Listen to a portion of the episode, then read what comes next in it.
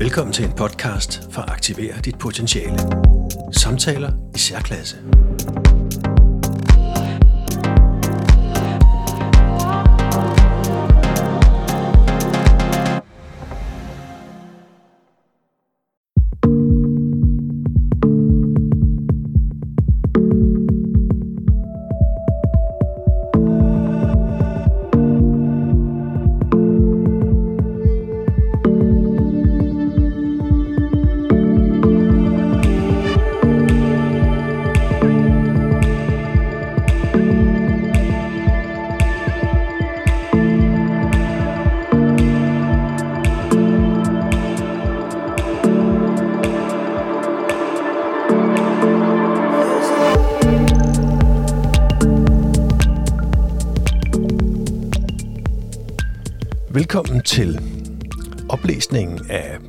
Bog, der hedder Aktiver dit potentiale, især for særligt sensitiv. Den er skrevet af mig, Simon Taus Philip Nielsen, i 2016. Øhm, du kan lige få øh, ISBN-nummeret her med det samme. Det hedder 978 87 99 88 34 1 7. Øh, jeg har tænkt mig at læse den her bog op, øh, inklusiv grafer, jeg vil prøve at forklare. Øh, jeg har ikke tænkt mig at gøre det her helt perfekt, så det vil sige, det kan være, at der er nogle steder, hvor jeg lige må gentage mig selv eller læse sætningen op en gang mere. Jeg håber, du vil bære over med mig. Det er en bog, der handler om særligt sensitive mennesker – det, som jeg kalder sansestærke. Den starter nu. Forord. Du sidder nu med en bog i hånden, der handler om selvudvikling. Dem er der masser af. Og måske har du i forvejen læst en del af den slags bøger. Men den form for selvudvikling, som denne bog handler om, kan vise sig at være helt afgørende for resten af dit liv. For det karaktertræk, jeg nu vil fortælle om, er muligvis det et, du også har, og har haft hele livet, måske uden overhovedet at vide det. Hvis det viser sig, at bogen rammer noget i dig, kan du forvente at komme til at forstå meget mere om dit liv hidtil. Store løfter, jeg ved det. Men det passer. Du vil få et andet syn på, hvad der virker for dig, og hvad der ikke virker. Hvorfor noget virker, og hvorfor noget andet ikke gør. Og ikke mindst vil du få et sæt af idéer til, hvordan du aktiverer det potentiale, du har, men formentlig ikke selv er klar over, at du besidder. Her i anden udgave af bogen er der sket en afgørende forbedring. Særligt sensitiv har fået et nyt navn. Det er blevet tid til at fokusere på det privilegium, det faktisk er at have stærke sanser.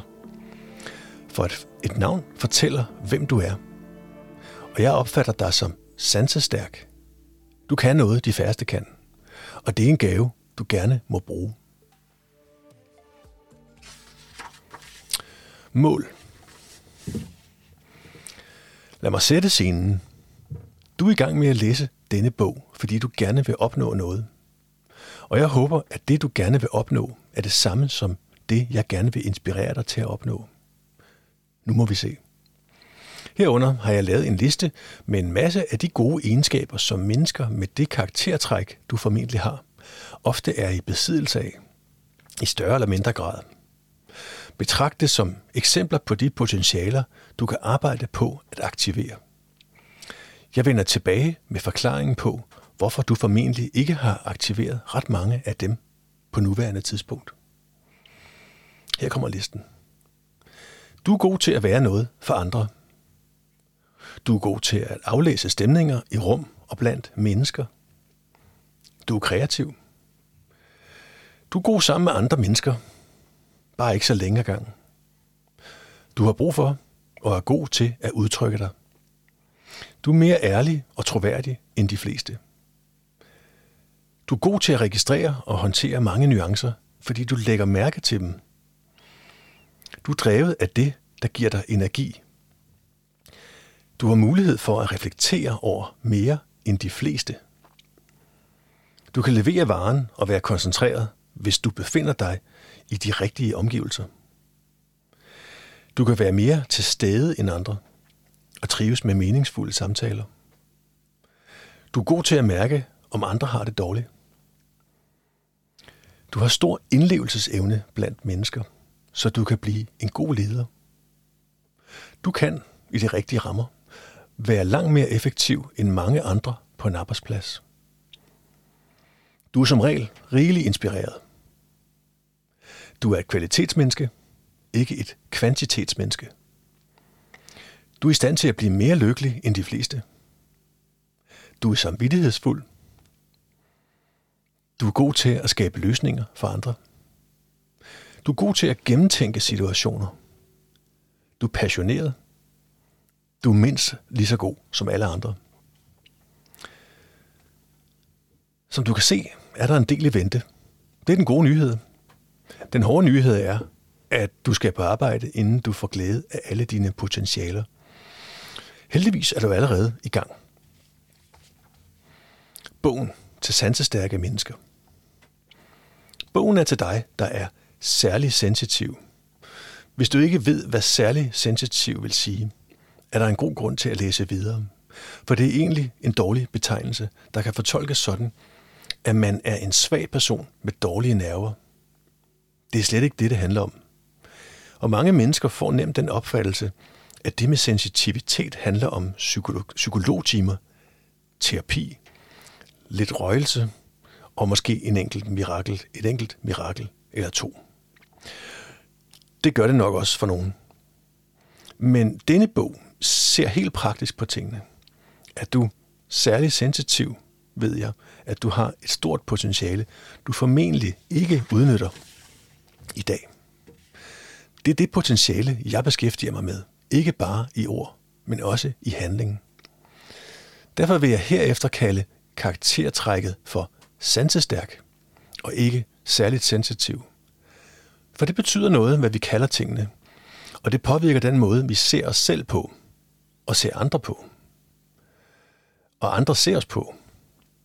Vi har langt mere gavn af et navn, der peger fremad på en konstruktiv og positiv måde, frem for et mere analytisk og problematiserende navn til os.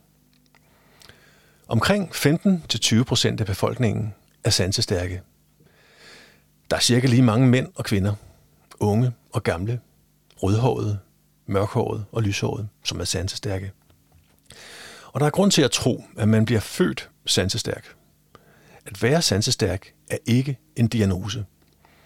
Det er et medført karaktertræk, der også kan påvirkes over tid. Det er altså en mindre del af befolkningen, der er sansestærke. Og det er slet ikke sikkert, at du er en af dem. Omvendt kan det også, øh, kan det også være, at du meget snart opdager, at bogen lige præcis handler om netop dig, og at du slet ikke kan vente med at vide mere. Det kan også være, at du ikke selv er sansestærk, men har en ægtefælle, en god ven eller et barn, som er det. Måske uden at nogen ved det. Så kan du også have meget nytte af at kende til karaktertrækket og til de værktøjer, der flytter udebane nederlag over til hjemmebane sejre, sejre for den sansestærke.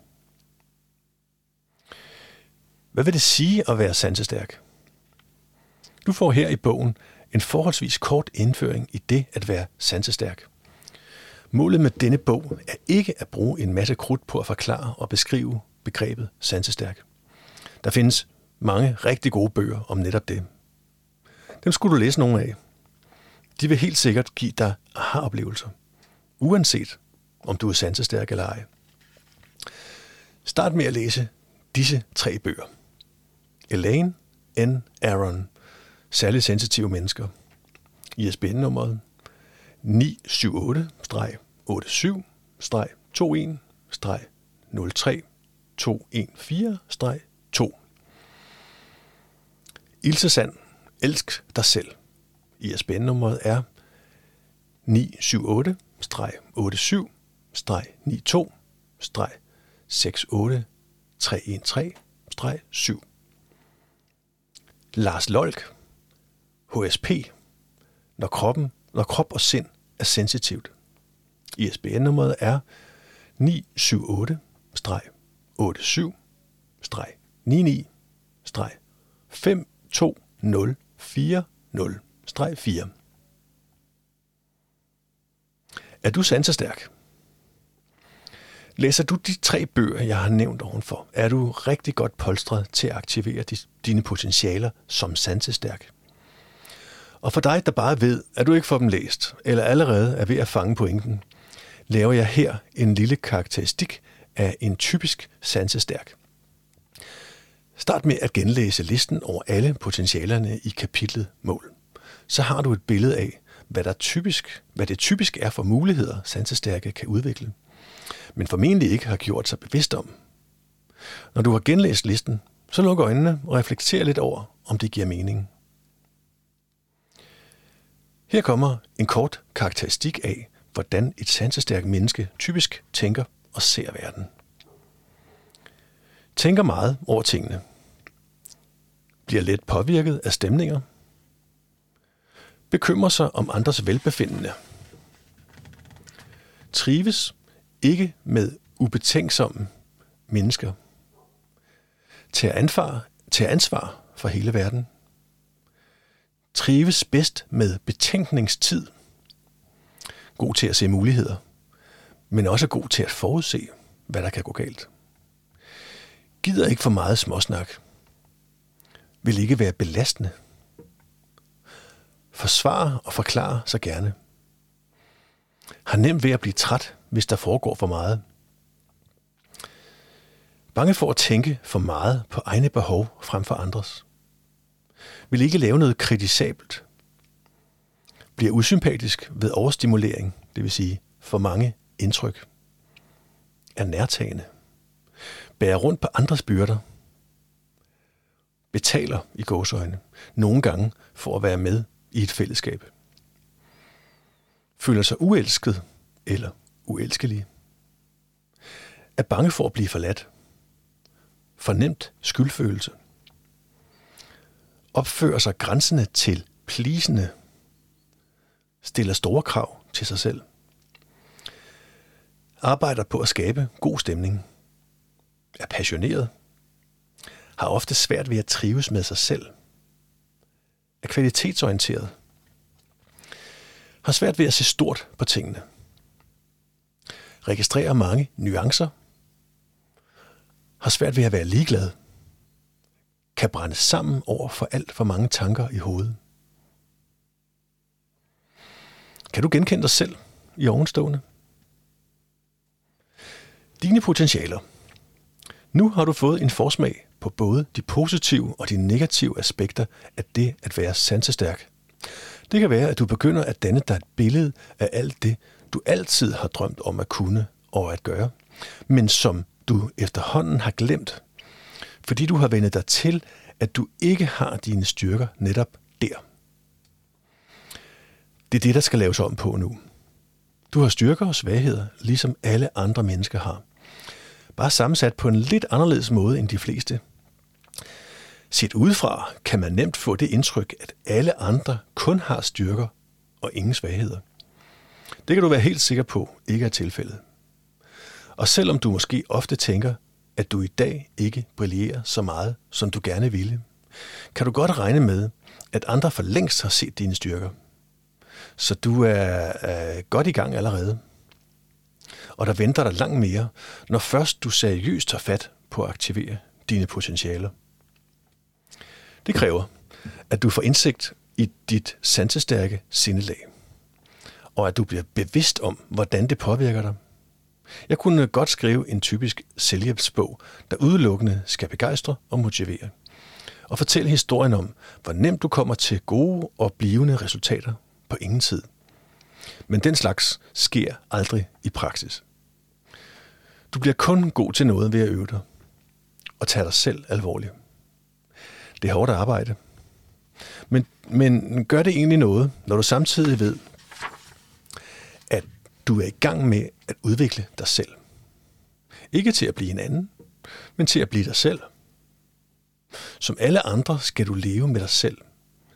Så derfor giver det god mening at lægge en indsats i at trives med dig selv altså at opnå et højt selvværd.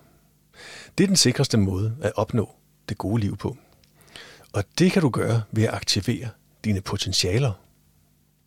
Så selvom du her i starten måske vil tænke, at det er lidt op ad bakke, så er det som de byggesten, så er det som de byggesten, der skal danne fundamentet for din fremtid. Du er nu i mesterlærer. Du skal arbejde på at udvikle dig selv. Det, jeg prøver at sige, er, at ingenting kommer af sig selv. Det kan godt være, at du her i starten skal i gang med en del øvelser, som er svære, og som ikke nødvendigvis føles som de store succeser. Men det er du nødt til at acceptere. Prøv at forestille dig, at du aldrig har spillet tennis før, men gerne vil blive god til det. Det kræver masser af teori og praktisk træning. Eller hvad med golf? Eller klaver? Nu skal du i gang med at blive god til noget, der er meget mere interessant end tennis, golf og klaver til sammen. Du skal blive god til at mestre dig selv. Fake it till you make it. Allerede inden vi går i gang, synes jeg, at du skal vælge at engagere dig i projektet. Jeg er godt nok ikke gået i dybden med, hvad det er for et projekt endnu. Men hvis du kan se omridset af projektet, du nu skal i gang med, skal du nok blive indvidet meget snart. Derfor har jeg lavet en lille liste med udsagn, som jeg vil opfordre dig til at skrive under på. Jeg forventer ikke, at du med oprigtighed kan skrive under på alle udsagnene. Det er der nok ingen, der kan. Men nogle gange er det, vigtigst, er det vigtigt at lege med, for som de siger, over there, fake it till you make it. Meget amerikansk, men det kan have en betydning, hvilket mindset du går ind til en opgave med. Og hvem vil i virkeligheden ikke gerne kunne skrive under på det hele? Jeg har selv skrevet under, og hvis du er med på lejen, har jeg gjort plads til din underskrift ved siden af. Jeg vil holde lige så meget af mig selv, som jeg holder af andre. Jeg accepterer, at jeg er god nok, også selvom jeg ikke er god til alt. Jeg tror på, at jeg har store og vigtige potentialer, som ikke er aktiveret endnu. Jeg accepterer at skulle respektere mig selv fremover. Jeg ved, at den bedste udgave af mig er, når jeg er mig selv. Jeg er overbevist om, at verden har brug for mig.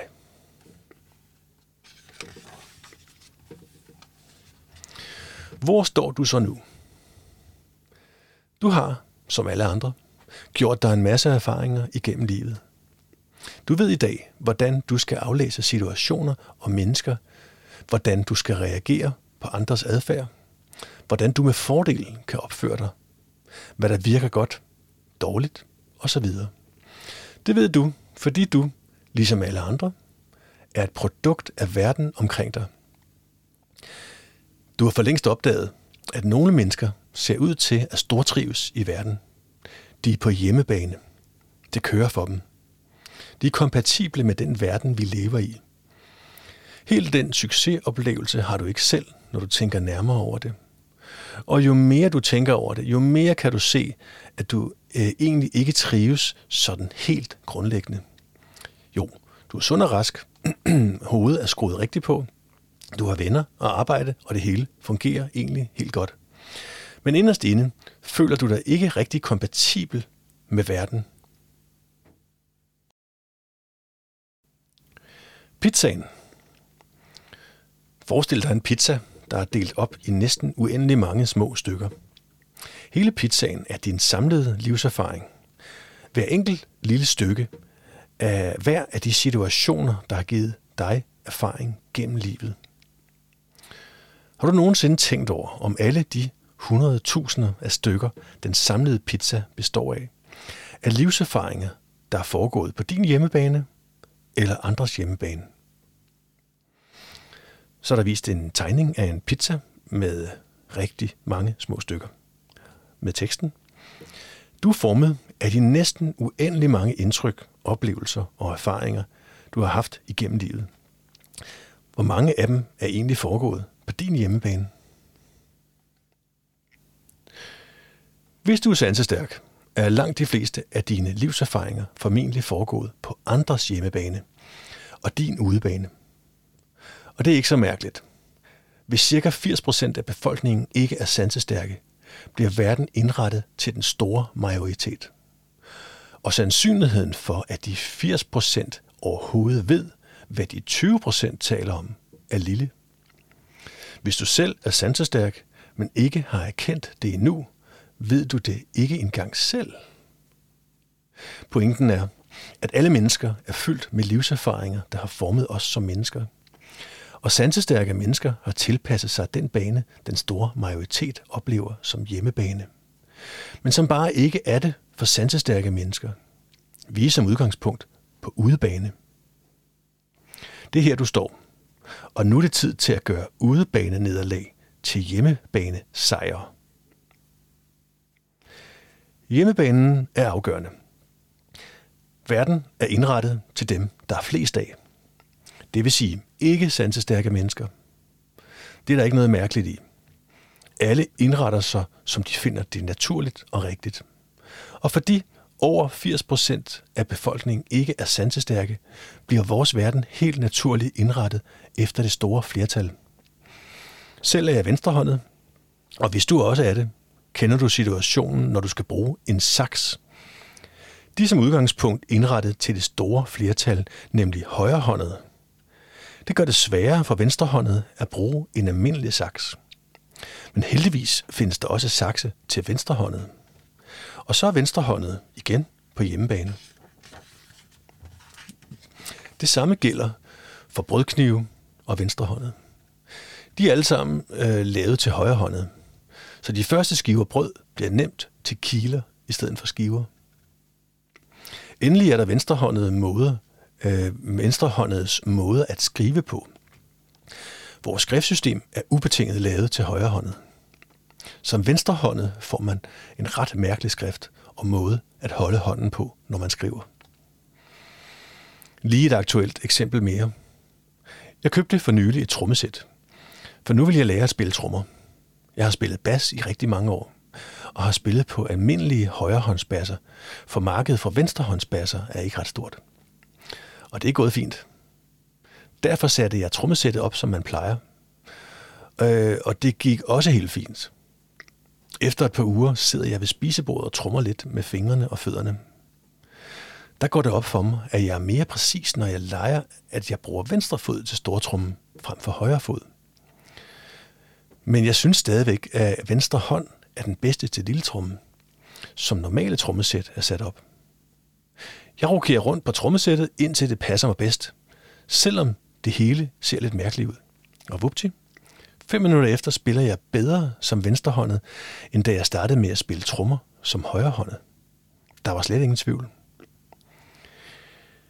Du kan nu mærke, at, øh, at jeg da burde have vidst, du kan nu tænke, at jeg da burde have vidst det fra starten. Det siger sig selv, at jeg skal opføre mig som en venstrehåndet, når det nu er det, jeg er.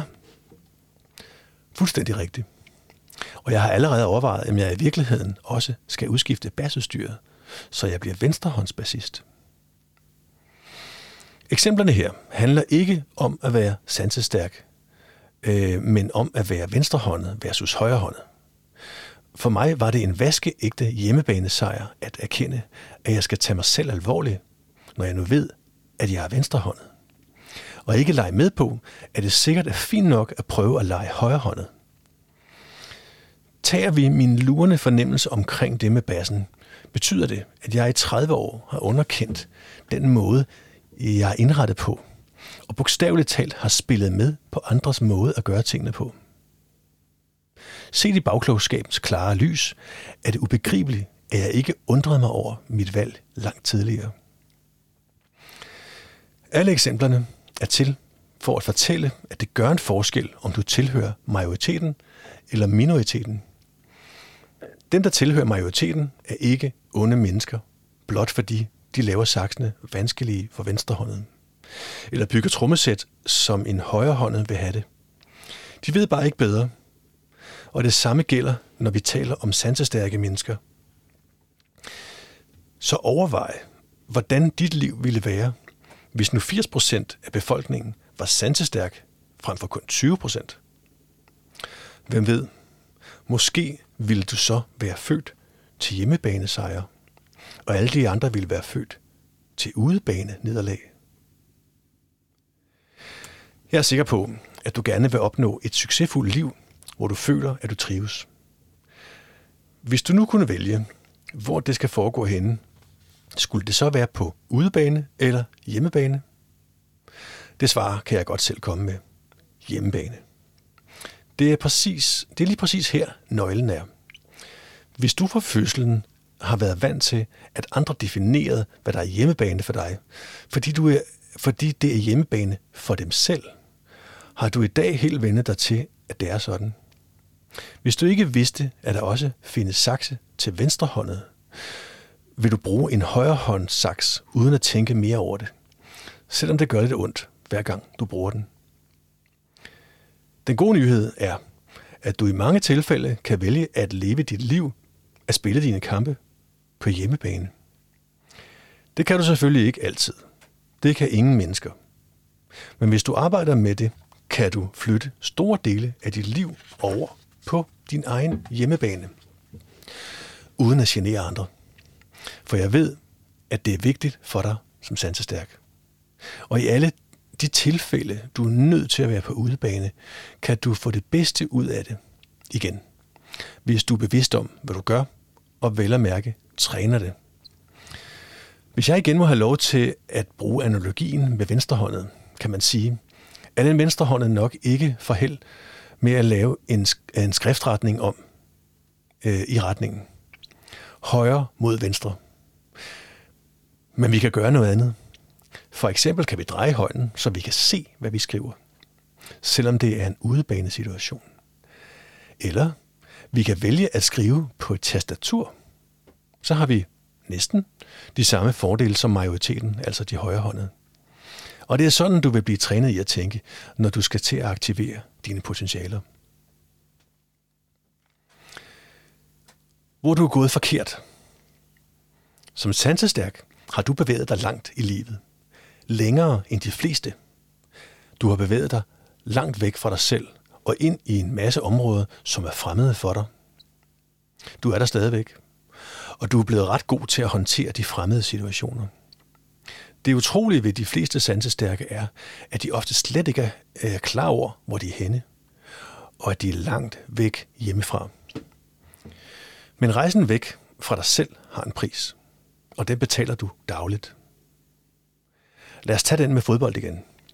Hvilken fodboldspiller øh, ville leve med at skulle spille næsten alle kampe på udebane? Altid.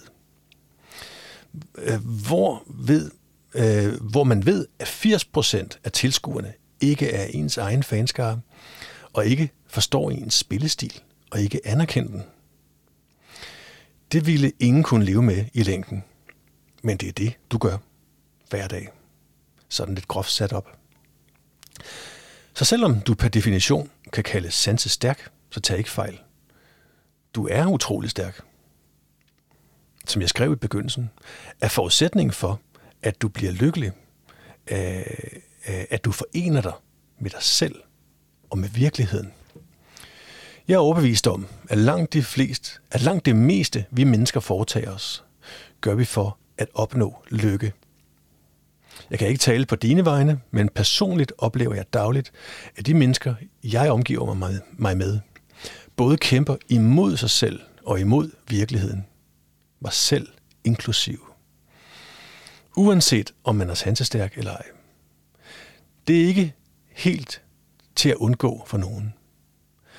Øh, og det hele handler i virkeligheden heller ikke om at kæmpe imod virkeligheden, men om at forstå dig selv og forstå virkeligheden. For så kan du nemt, så kan du nemlig finde din plads, hvor du trives bedst. Ikke forstået sådan, at det skal gå ud over andre, men forstået sådan, at du er den bedste udgave af dig selv – når du er dig selv. Og det vil andre også få glæde af.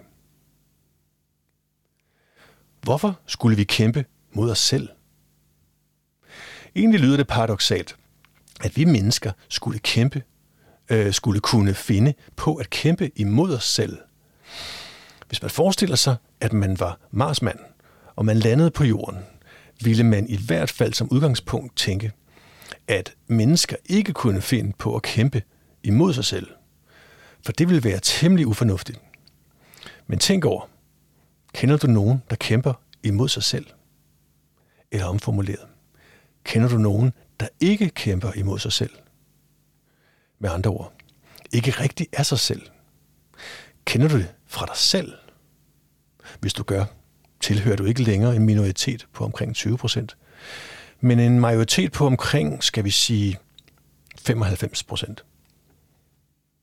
Hvad sker der, når du kæmper imod dig selv?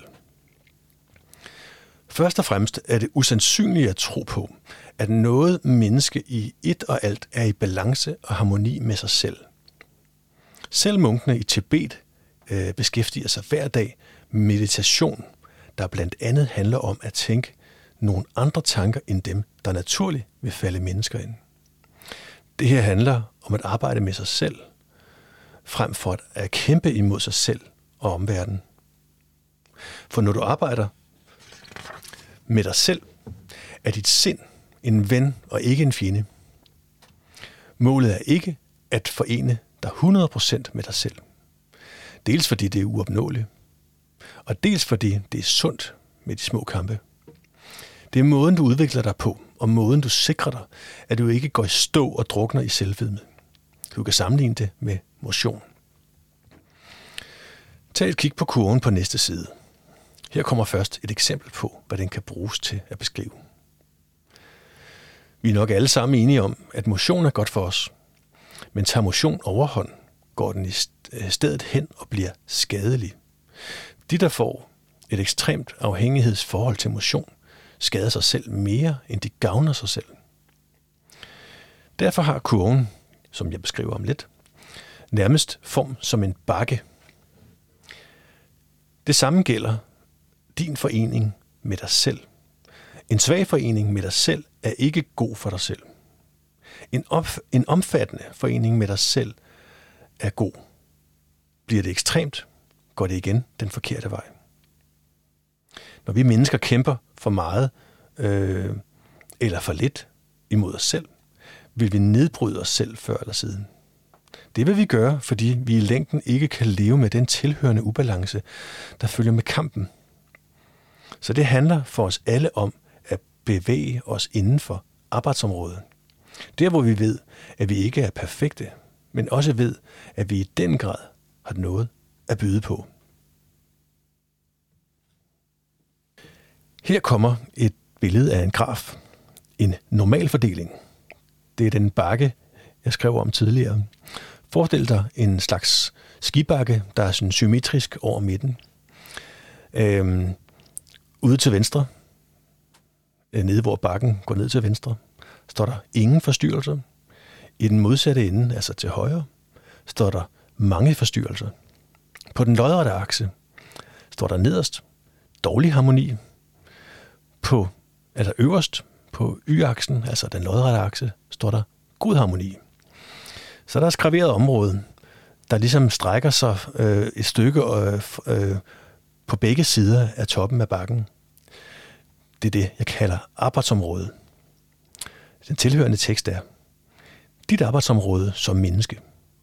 Når du ikke går til ekstremerne, altså for meget eller for lidt, øh, opnår du en god balance med dig selv. Alt for stor harmoni med dig selv udvikler selvfedme, og alt for lille harmoni med dig selv gør dig usikker og dysfunktionel i verden. Hvorfor skulle vi kæmpe imod virkeligheden? Det er nemmere at forstå, hvorfor vi mennesker kæmper imod virkeligheden. For det kan være, at vi ikke, ikke kan lide den. At vi er bange for virkeligheden. Eller at vi ikke føler, at vi passer ind i virkeligheden eller trives der. Det er især den sidste grund, der er karakteristisk for sansestærke. For alle mennesker gælder det faktum, at når man kæmper imod virkeligheden, er det fristende at trække offerkortet.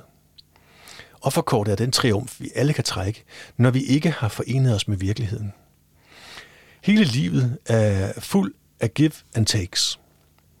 Det er det, du gerne vil. Der er det, du gerne vil, og som du er villig til at kæmpe for.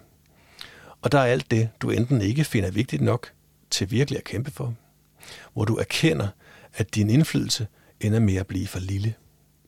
Når vi mennesker trækker offerkortet, kortslutter vi alle kampe og overvejelser, og erstatter dem med noget, der umiddelbart er meget stærkere, nemlig at være offer for den onde virkelighed. Der kan skrives mange bøger om netop det emne. Jeg vil skære ind til benet og anbefale ikke at trække det kort. For selvom øh, det umiddelbart er et trumfkort, mister det effekten over tid. Og du ender med, og du ender som slave af dine egne offerkort. Jo oftere du trækker det kort, jo længere bevæger du dig væk fra virkeligheden, og jo mindre bevarer du træningen i at håndtere og trives i virkeligheden. Virkeligheden er trods alt en variabel, du ikke kan trække ud af regnestykket. Hvad sker der, når du kæmper imod virkeligheden? Der er ikke nødvendigvis noget galt i at kæmpe imod virkeligheden. Igen er det et spørgsmål om niveauet. For hvis du slet ikke kæmper imod virkeligheden, er det nok ikke, fordi du er fuldstændig i harmoni med den. Det er nok mere et udtryk for, at du har opgivet dig selv og det, du står for. Kæmper du helt vildt imod virkeligheden, er der også en grund, øh, er der også grund til at stanse helt op og tænke dig godt om. For selvom du formentlig er et stærkt menneske med klare holdninger, vil du med sikkerhed tabe kampen, hvis du ikke accepterer den virkelighed, du lever i. En moderat kamp med virkeligheden er helt naturlig og gavnlig for dig selv og din udvikling. Så model med bakketoppe, bakketoppen gælder også her. Inden vi går videre, kommer her en meget vigtig pointe. En ting er, hvad der foregår omkring dig. Mindst lige så vigtigt er, hvad der foregår inden i dig selv. Det er måske ret oplagt kun at forholde sig til sin omverden. Det er jo umiddelbart der hjemmebanerne og udebanerne er. Og her er det nemmest at forholde sig til skurke og helte. Min påstand er, at langt de fleste situationer, du som sansestærk oplever som problematiske, ikke starter, slutter eller foregår i omverdenen, men i dig selv. Jeg vil ikke gå i dybden med den pointe nu, men kun bede dig om at have den i baghovedet. Bogen her handler om personlig udvikling, ikke om samfundsudviklingen. Og hvis du vil undgå at falde for fristelsen at trække offerkortet, er her en sikker løsning på at undgå fristelserne. Udvikl dig selv. Når du udvikler dig selv, udvikler du også dit selvværd. Dit selvværd er formentlig dit største aktiv her i verden. Og din personlige udvikling er den, der gør dig robust. Det med selvværdet kommer jeg tilbage til. Kapitlets sidste pointe, og hold nu fast. Hvis alle mennesker var robuste og havde et højt selvværd, ville ingen gå ned med stress, og ingen ville få depressioner. Det er noget af en påstand. Du behøver ikke at være enig. Og jo, der er selvfølgelig undtagelser, for eksempel ved dødsfald og lignende. Men tænk over, om du tror på, at vi løser stress og depressioner med kemiske blandinger. Der findes ingen medicin, der gør mennesker robuste eller giver dem bedre selvværd. Der er kun dig selv til at gøre det. Men tænk, hvilken frihed det er. Det er i bund og grund dig selv, der bestemmer. Træning, træning og træning. Du kan efterhånden finde en del bøger om sansestærke, og mange af dem er rigtig gode. De forsømmer dog stort set alle en vigtig pointe, nemlig at konkretisere løfterne om det gode liv. Det er klart, at for at du vil være i stand til at tage hensyn til dit sansestærke karaktertræk, er du nødt til først at erkende, at du har et sansestærkt karaktertræk. Det er en helt afgørende fase. Jo mere du læser om emnet, og jo mere du tænker over det, jo mere vil det gå op for dig, at din nye indsigt både kan og skal forandre dit liv afgørende. Jeg har i denne bog meget fokus på at konkretisere og realisere den udvikling sammen med dig. Som med alt andet i verden, vil du vil være god til, er det afgørende, at du øver dig på det. Dit liv er i den grad baseret på vaner, ligesom alle andre menneskers liv er baseret på vaner. Vaner er fra naturens side tænkt til at være vores venner. Har vi opbygget vaner, slipper vi for at starte forfra med alle overvejelser hver eneste gang, vi skal til at gøre noget. Det frigiver og sparer en masse energi. Vi kan vælge at bruge på noget andet. Man kan også sige det på den måde, at vi lærer af vores erfaringer. Samtidig kan netop vane også være vores værste fjende. For når vi først har fastlagt mønstre for, hvordan vi med fordel kan tænke og handle, har vi mennesker utrolig svært ved at lave om på de mønstre. Som man siger. Alle ønsker udvikling, men ingen ønsker forandring. Og det passer langt hen ad vejen. Prøv for eksempel at vedtage, at du resten af dagen vil tale 10% langsommere, end du plejer. Det er helt umuligt, og i bedste fald har du glemt det, aftalen med dig selv, inden for 10 minutter. Det er ikke så svært at få nye vaner. Det svære er at slippe af med de gamle. Der er kun én vej, der virker, når det kommer til personlig udvikling. Træning, træning og træning. Og indsigt. Jeg sørger for, at du får øvelserne og inspirationen. Men det er kun halvdelen af det. Du skal også blive ved med at være motiveret for at udvikle dig. Derfor har jeg forsøgt at tilrettelægge bogen, så du ret hurtigt får små succesoplevelser. Har du, eller har du haft, et fitnessabonnement? Du ved, det er januar, og du er meget motiveret for, at der skal ske noget. Så du melder dig ind i det lokale fitnesscenter og går i gang. Det går fint den første måned eller to, men så kommer det. Du begynder at gå der mere uregelmæssigt, og du føler dig ikke længere for motiveret for at træne. For øvelserne er jo de samme hver gang, og du er alene om det, selvom der er masser af mennesker omkring dig. Til sidst viser du dig slet ikke i centret, men du beholder dit medlemskab. Det gør du så et antal måneder mere, indtil du erkender, at du har mistet gejsten. Så melder du dig ud igen. Det er i øvrigt sådan, at fitnesskæderne driver forretning. Der er uendelig mange medlemmer, som betaler hver måned, men ikke henter varen. For kunderne vil ikke erkende, at de rent faktisk ikke længere går til fitness, og en opsigelse af abonnementet vil afsløre den ubehagelige sandhed. Men uanset hvad, er det vigtigt at føle, at du er motiveret for det, du arbejder med. Og jeg vil gøre, hvad jeg kan for at sikre den motivation. Og ja, jeg ved, at du som sansestærk er stærkt afhængig af at være motiveret. Skal vi gå videre? Nu er du kommet dertil. Der, hvor du har fået et vist indblik i, dit, i det sansestærke karaktertræk. Og nu skulle du gerne være nået dertil, hvor du ikke er i tvivl om, hvor, hvorvidt du selv har karaktertrækket. Det kan også godt tænkes, at du delvist er med, men ikke helt stoler på, hvordan du skal forholde dig til alt det her. Det er helt i orden. Mange sansestærke har hele deres liv ikke vidst, at de var sansestærke. Så det kan godt kræve tid og mange observationer at føle sig sikker på en grundlæggende ny erkendelse.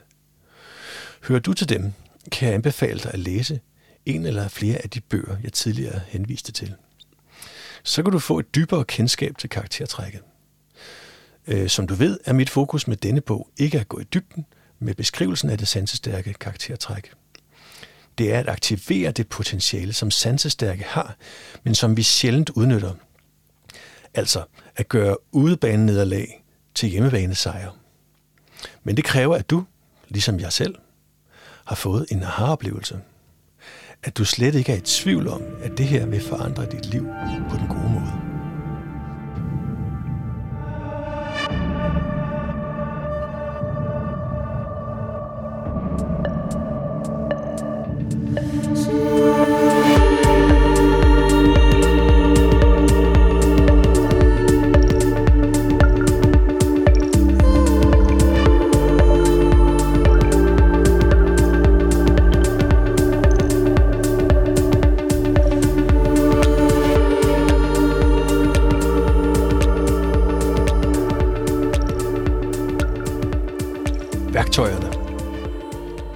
Inden du går i gang med at arbejde med dine potentialer, skal du klædes på med noget ny indsigt. Så i dette kapitel vil du blive præsenteret for en række værktøjer, du kommer til at bruge, når du kommer til alle øvelserne. Værktøjerne, du vil blive præsenteret for, går igen i mange af øvelserne, og de er vigtige at forstå betydningen af. Selvværd, høje standarder og stolthed. Selvværd handler grundlæggende om at synes om sig selv, som man er.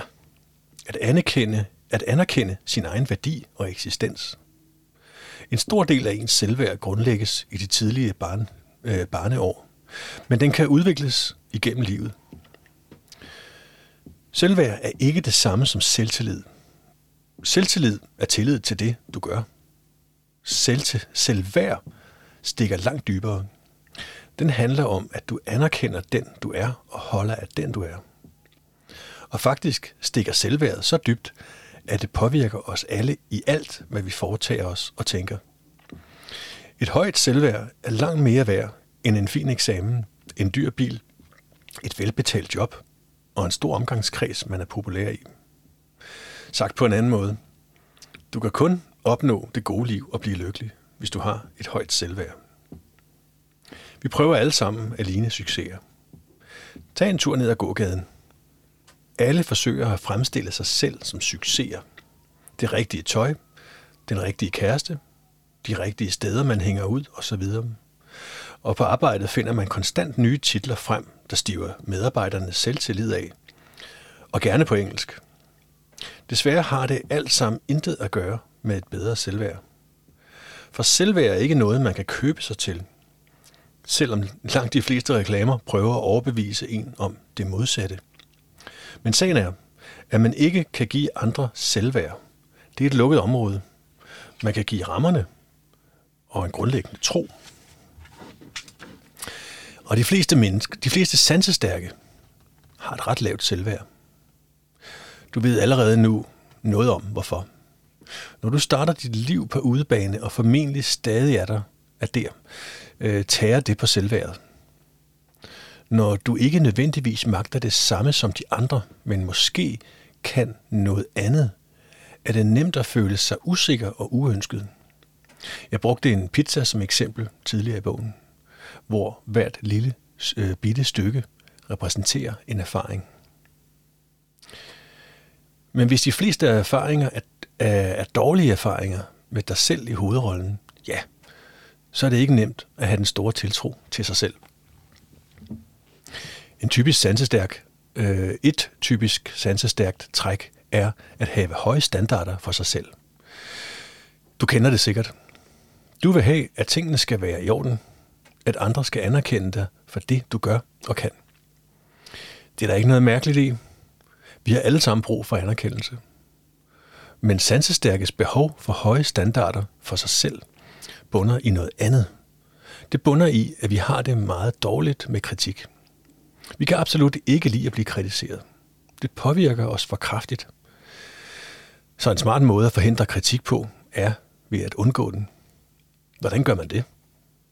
Det gør man bedst ved at være så god, at andre roser en i stedet for at kritisere. To fluer med et smæk. Og det er af samme grund, at sansestærke ofte er meget hjælpsomme, grænsende til plisende.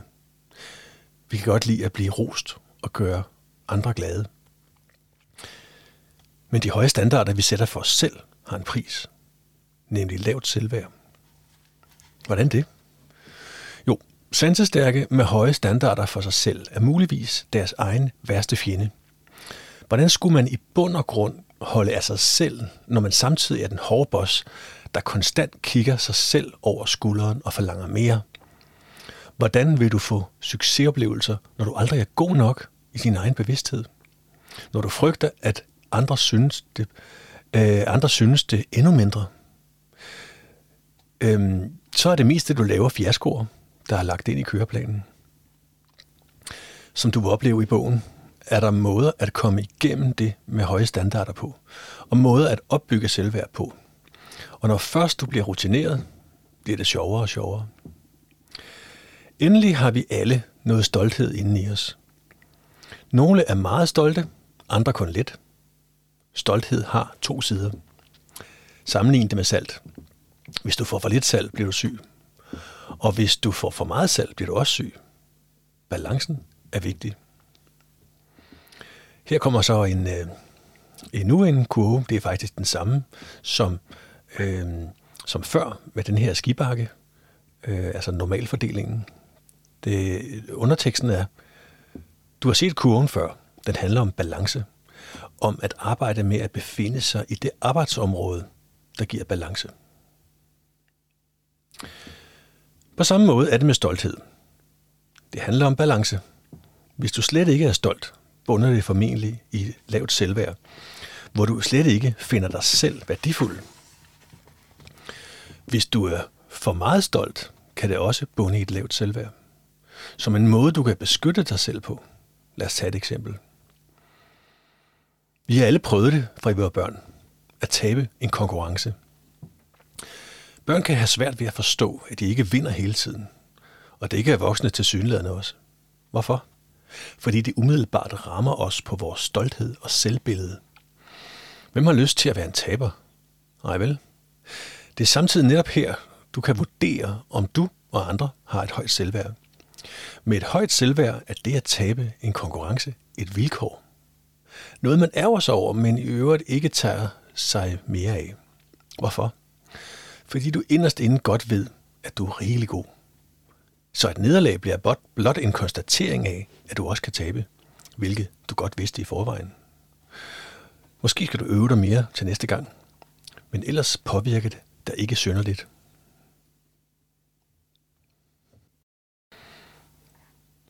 Stolthed og selvværd er tæt forbundet. Her under kommer en figur. Den er lidt svær at forklare, øh, kun med tale. Øh, så jeg vil hellere læse noget op, der beskriver figuren. Underteksten til den er, at selvværd og stolthed, det hænger sammen. Men ikke sådan, at jo mere stolt man er, jo højere selvværd har man. Det er igen en balance.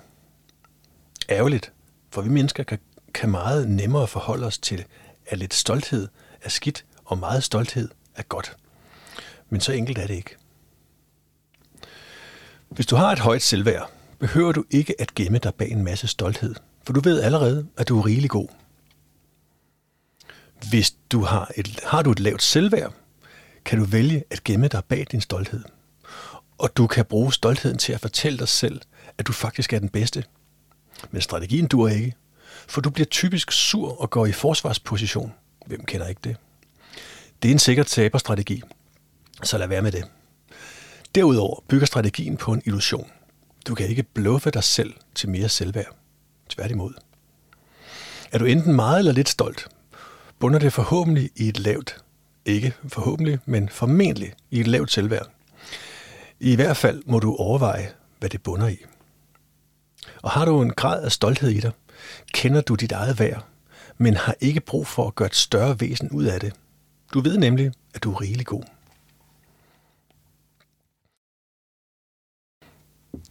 Energimatrixen. Har du nogensinde tænkt over, om du bruger din energi på det rigtige? Det har du nok. Men sådan i dybden. Når jeg spørger, er det fordi, du som sansestærk har meget brug for at holde fokus på, hvad du bruger energien på. Det er meget nemt for en sansestærk at bruge en masse energi på at behandle input og egne tanker til ingen verdens nytte. Man siger, at energien følger opmærksomheden. Med andre ord, du lægger din energi i det, du er opmærksom på. Det er sådan set meget fornuftigt. Især hvis du rent faktisk har din opmærksomhed rettet mod noget vigtigt og noget, du trives med at beskæftige dig med. Retter du din opmærksomhed på det, du egentlig ikke finder vigtigt, og som tapper dig for energi, går din energi til spilde, og du spilder tiden. Og netop fordi du er sansestærk, vil du have stærk tendens til at give alt for meget opmærksomhed til alt for mange ting. Også de uvæsentlige. Husk på, at netop du som sansestærk skal være meget opmærksom på, hvad du vælger at bruge din energi på, og hvad du giver opmærksomhed. For ellers bruger du din daglige ration af energi på det forkerte. Det skal du ikke. Derfor har jeg lavet energimatrixen her. Og øh, her kommer så en, øh, en figur, som er sådan en 2x2 øh, figur, altså med fire felter i. Øh, der kommer en forklaring om lidt her. Øh, underteksten til figuren er, energimatrixen er, efter min egen ydmyge mening det vigtigste enkeltstående redskab til dig som sansestærk. Du kan bruge den i alt, hvad du foretager dig.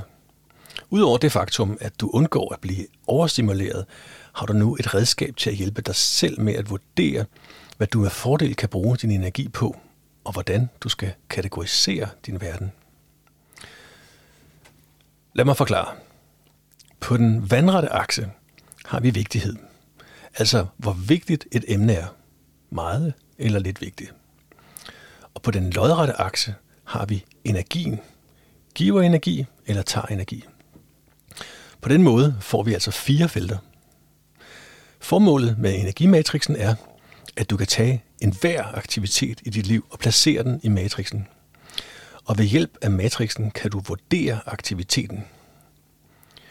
Der er som sagt to gange to felter, altså fire felter, du kan placere enhver aktivitet i.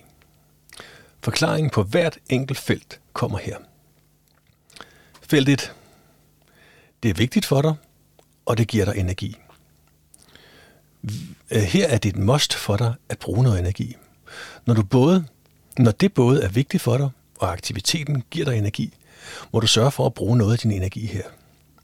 Det kan for eksempel være dit arbejde eller at være sammen med dine børn. Felt 2.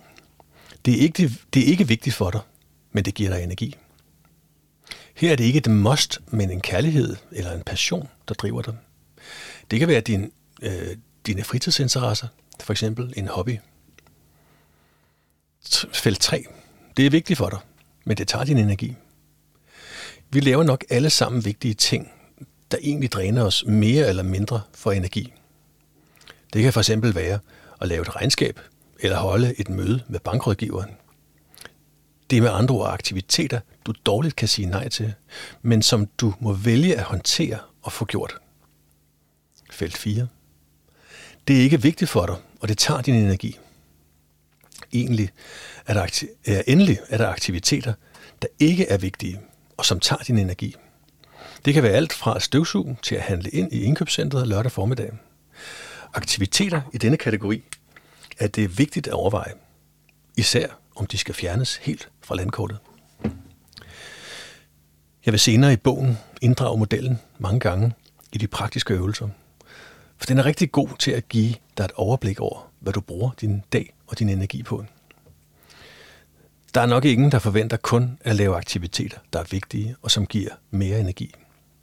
Men tænk, hvis du fandt ud af, at din hverdag i foruroligende grad består af aktiviteter, der ikke er så vigtige for dig, og som dræner dig for energi. For eksempel dit arbejde.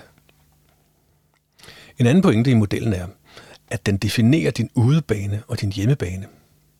Uanset om det, du laver, er vigtigt eller ej, vil du finde ud af, at der, hvor du trives, får du også energi. Og der, hvor du ikke trives, taber du energi. Sådan er det oftest, når man er sansestærk. Behovspyramiden for sansestærke. Du kender måske allerede til Abraham Maslows behovspyramiden. Ellers handler den, kort fortalt, om en måde at forstå, hvordan vi realiserer os selv. Den handler om, at der er nogle ting, der skal være på plads, for at andre ting kan komme på plads og blive mulige. Målet er selvrealisering. Det kræver for eksempel tryghed i form af en bolig. Det kræver, at du har mad og drikke til rådighed osv. En rigtig god og visuel måde at forstå, hvordan vi kan udvikle vores livssituation og opnå det gode liv. Her kommer en tegning af en behovspyramide for sansestærke mennesker. Sansestærke mennesker har nemlig en lidt anden tilgang til selvrealisering. Modellen har to hovedlag. Det nederste lag i pyramiden handler om at begrænse det, der tager energi fra dig og fylder dit hoved op. Det øverste lag handler om at aktivere dit potentiale. Pointen er, at du først kan aktivere dit potentiale, altså det øverste lag, når du har styr på det nederste lag, altså får begrænset og prioriteret dine input og tanker. Her kommer så selve øh, pyramiden med underteksten. Behovspyramiden for sansestærke. Hvis du vil øh, opnå at aktivere dine potentialer, må du have det grundlæggende på plads først. Det handler i bund og grund om energi. Fjern eller håndter de ting i dit liv, der tapper dig for energi. Så kan du bruge resten. Så kan du bruge energien på at beskæftige dig med det, du brænder for, og som giver dig energi. Så aktiverer du dine potentialer. Der er en nøje sammenhæng mellem behovspyramiden og energimatrixen. Det handler om energi. Det er vigtigt, at du får styr på de dele af dit liv, der tager energi fra dig. Uanset om det er vigtige eller ikke vigtige aktiviteter. Det er forudsætningen for, at du kan reservere din energi til det, der giver dig mere energi, og dermed aktivere det potentiale, du i dag ikke udnytter. Ikke mindst fordi der ikke er mere energi tilbage til det. Passion og penge. Kender du denne her situation? Når jeg har en god indkomst fra en beskæftigelse, jeg måske ikke helt brænder for, har jeg til gengæld ikke tid og energi til at gøre det, jeg brænder for. Når jeg har tid og energi til at gøre det, jeg brænder for, har jeg ikke råd til at gøre det. For så har jeg ikke mere, for så har jeg mere brug for at tænke i indkomst. Det kan beskrives med to cirkler i modellen nedenfor. Og her kommer så en figur med to cirkler. Øh, de hænger ikke sammen. Den ene hedder øh, passion, den anden hedder penge. Mange sansestærke mennesker vil gøre meget for at få mulighed for at beskæftige sig med det, de brænder for.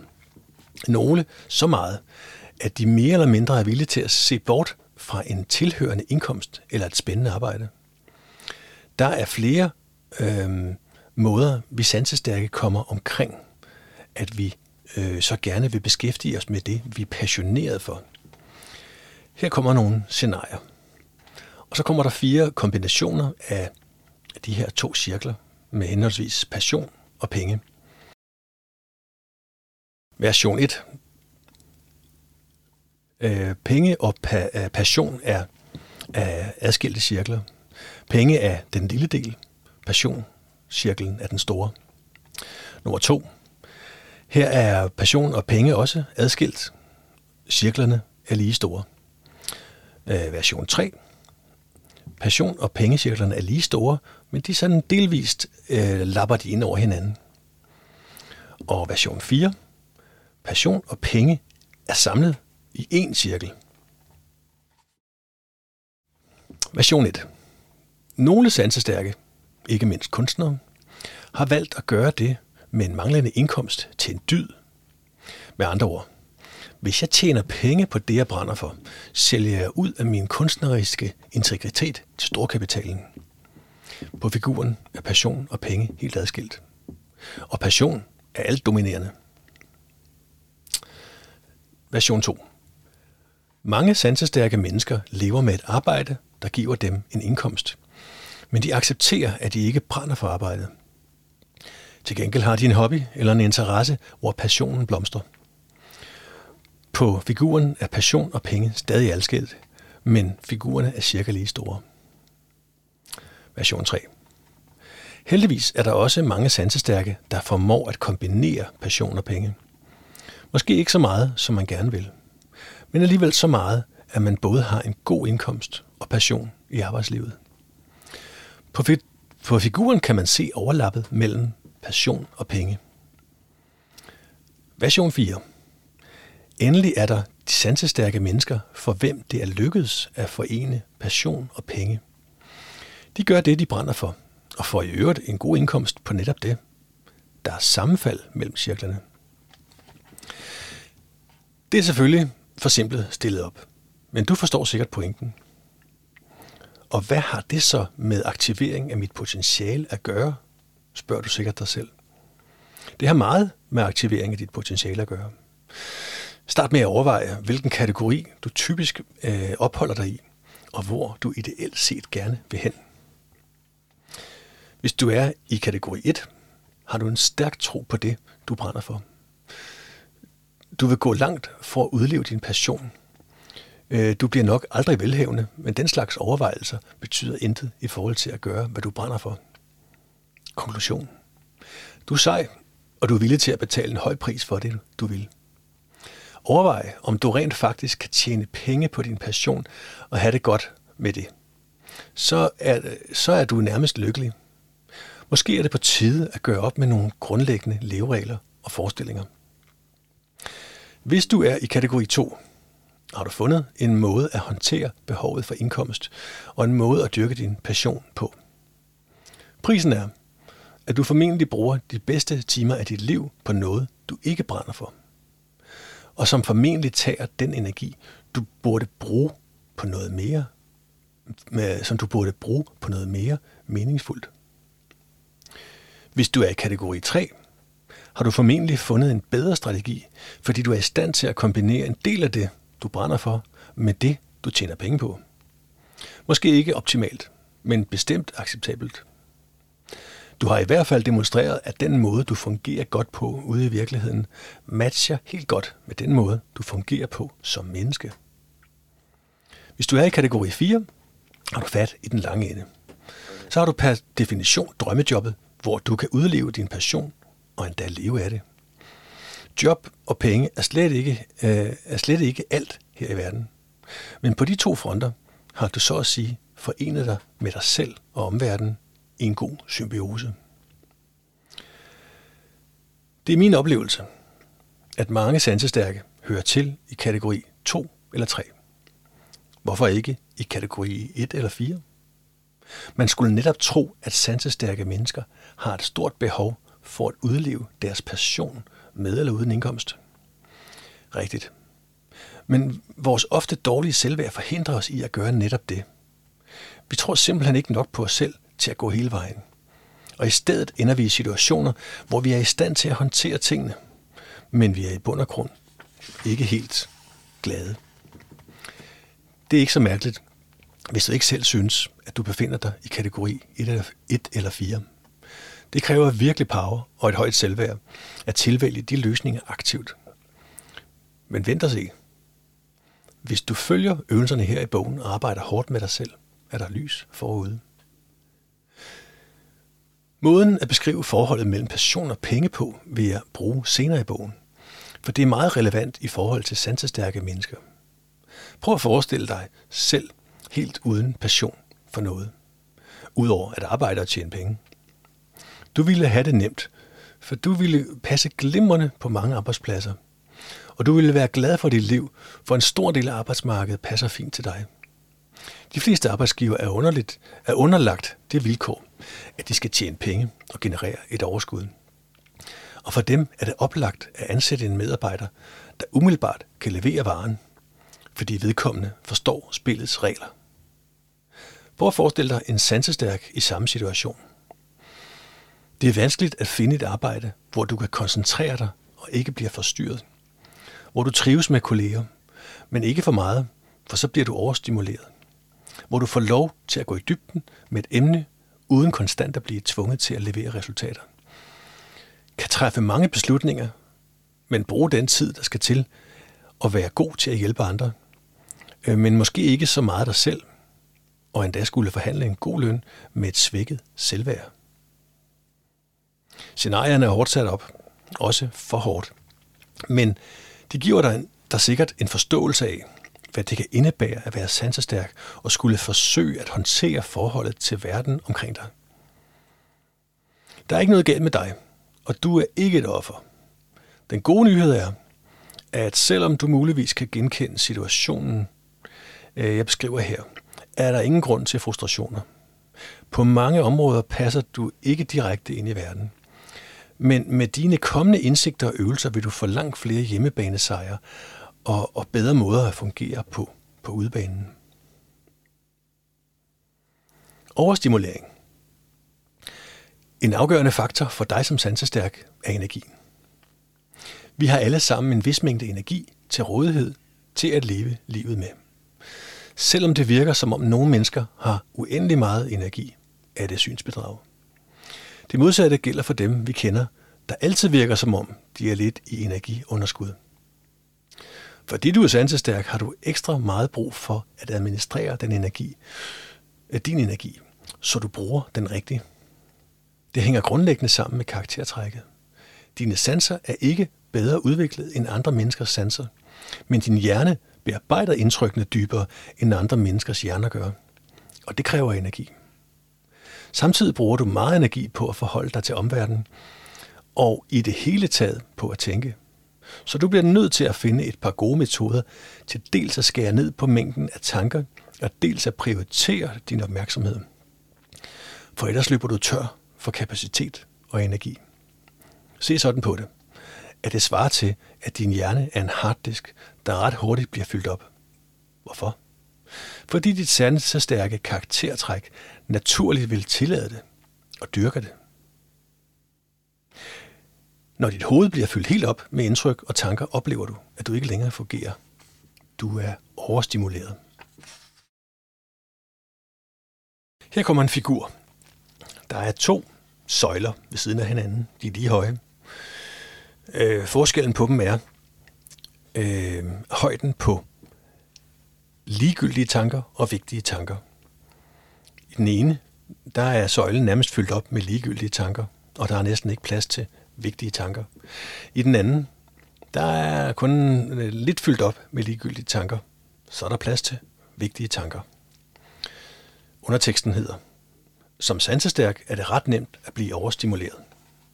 Problemet er, at så har, øh, at så har du måske brugt al energien og hjernekapaciteten på noget, der ikke er vigtigt eller giver dig energi.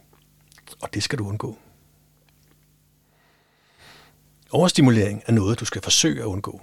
Du er formentlig vant til at være overstimuleret i dag, uden at vide det, uden at vide, at det er det, du er. Men du kender det nok fra nogle dagligdags situationer. Du går med nogle tanker om et projekt, og du tænker så meget over det, at du går helt kold. Du bliver handlingslammet, må lægge dig på sofaen og er helt forvirret. Du er til fest, ved midnatstid har du egentlig fået nok af den høje musik, de mange mennesker og alt snakken. Du synes ikke, du er den kedelige type, men du trænger i den grad til at komme hjem i stedet. Du er på en storbyferie med kæresten. Der er mange spændende indtryk, og du er i god form. Alligevel begynder du først på eftermiddagen at ønske, at du lå på din seng på hotellet og fik lov til at slappe af, uden at nogen forstyrrede dig. Du er et venligt menneske og et lyttende menneske, der godt kan lide dybe samtaler. Du bliver en aften underholdt af en, der godt kan lide selv at tale og blive hørt. Du er det perfekte offer. Når aftenen er ved at være slut, er dit hoved ved at eksplodere, for det er helt fyldt op, og du er ikke kommet af med noget selv. Du endte med at blive sur på din kollega tidligere i dag. Du har lidt svært ved at sige fra på en stille og rolig måde. Så du blev lidt for markant. Nu går du og grubler over, om du skulle have lavet være. Og om din kollega må vil være sur på dig fremover. Og det fylder meget i dit hoved.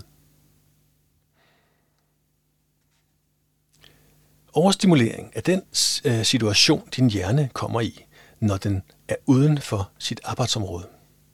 Du kender det fra din bil. På et tidspunkt, når omdrejningerne, når omdrejningerne op i det røde felt, Motoren er ude, at den er uden for sit sunde arbejdsområde. Og fortsætter du, slår en omdrejningsbegrænser til. Det gør det også for dig. For eksempel ved, at din krop lukker ned og kræver, at du kommer væk, eller måske, at du får et stærkt behov for at ligge ned og lukke øjnene. Du har bevæget dig langt uden for dit krops arbejdsområde, øh, men har ignoreret signalerne det er også sådan, at mange depressioner og stressrelaterede sygdomme starter. Når vi mennesker ikke tager vores krops og hjernes arbejdsområder alvorligt, så slår kroppen selv fra. Og det bliver en lang, umulig proces at bringe det hele tilbage i balance. Det er derfor meget vigtigt, at du rent faktisk lytter til din krop. At du tager dig selv alvorligt. Du har formentlig for længst håndteret det faktum, at du nemt bliver overstimuleret ved at negligere det. Det er her, det bliver tydeligt, at sansestærke mennesker er anderledes end andre. Tager vi igen festen som eksempel, har du garanteret tit hørt, at du er kedelig, hvis du går tidligt hjem.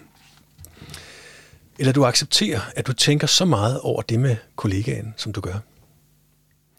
I virkeligheden har du tilpasset dig flertallets måde at opleve verden på. Altså de 80 procent. Du har accepteret at være på udebane, og dermed nemt at få nogle udebane nederlag. I stedet for at sikre dig nogle hjemmebanesejre, uden at det går ud over andre. Det er ikke så mærkeligt, at det sker. For hvordan skulle du vide, at du også har en hjemmebane, du kan spille på, hvis der aldrig er nogen, der har fortalt dig det? Du har tværtimod altid fået at vide af andre, hvor banen er, og hvordan spillereglerne er. Det er først, når du erkender, at du har din egen hjemmebane, og vedtager, at det er den, du fremover vil spille på, at du kan begynde at mærke sejrens sødme. For så er du på vej til at blive den, du er. Du tager dig selv alvorligt. Overstimulering kan håndteres og til dels undgås. Men du kan nok ikke helt undgå at blive overstimuleret en gang imellem. Tag et kig på figuren her. Og her kommer så en, en figur. Den kan være lidt svært at beskrive. Du skal forestille dig øh, fire kasser oven på hinanden øh, med pile ned igennem fra den øverste ned til den næste, til den næste, til den nederste. Øverst står der registrering, står der refleksion, så står der vurdering eller dom, og den nederste reaktion eller handling. Ideen er, at vi starter vores input, den måde vi, øh, øh vi, vi typisk handler på, det er at registrere. Og så burde vi gå til refleksion.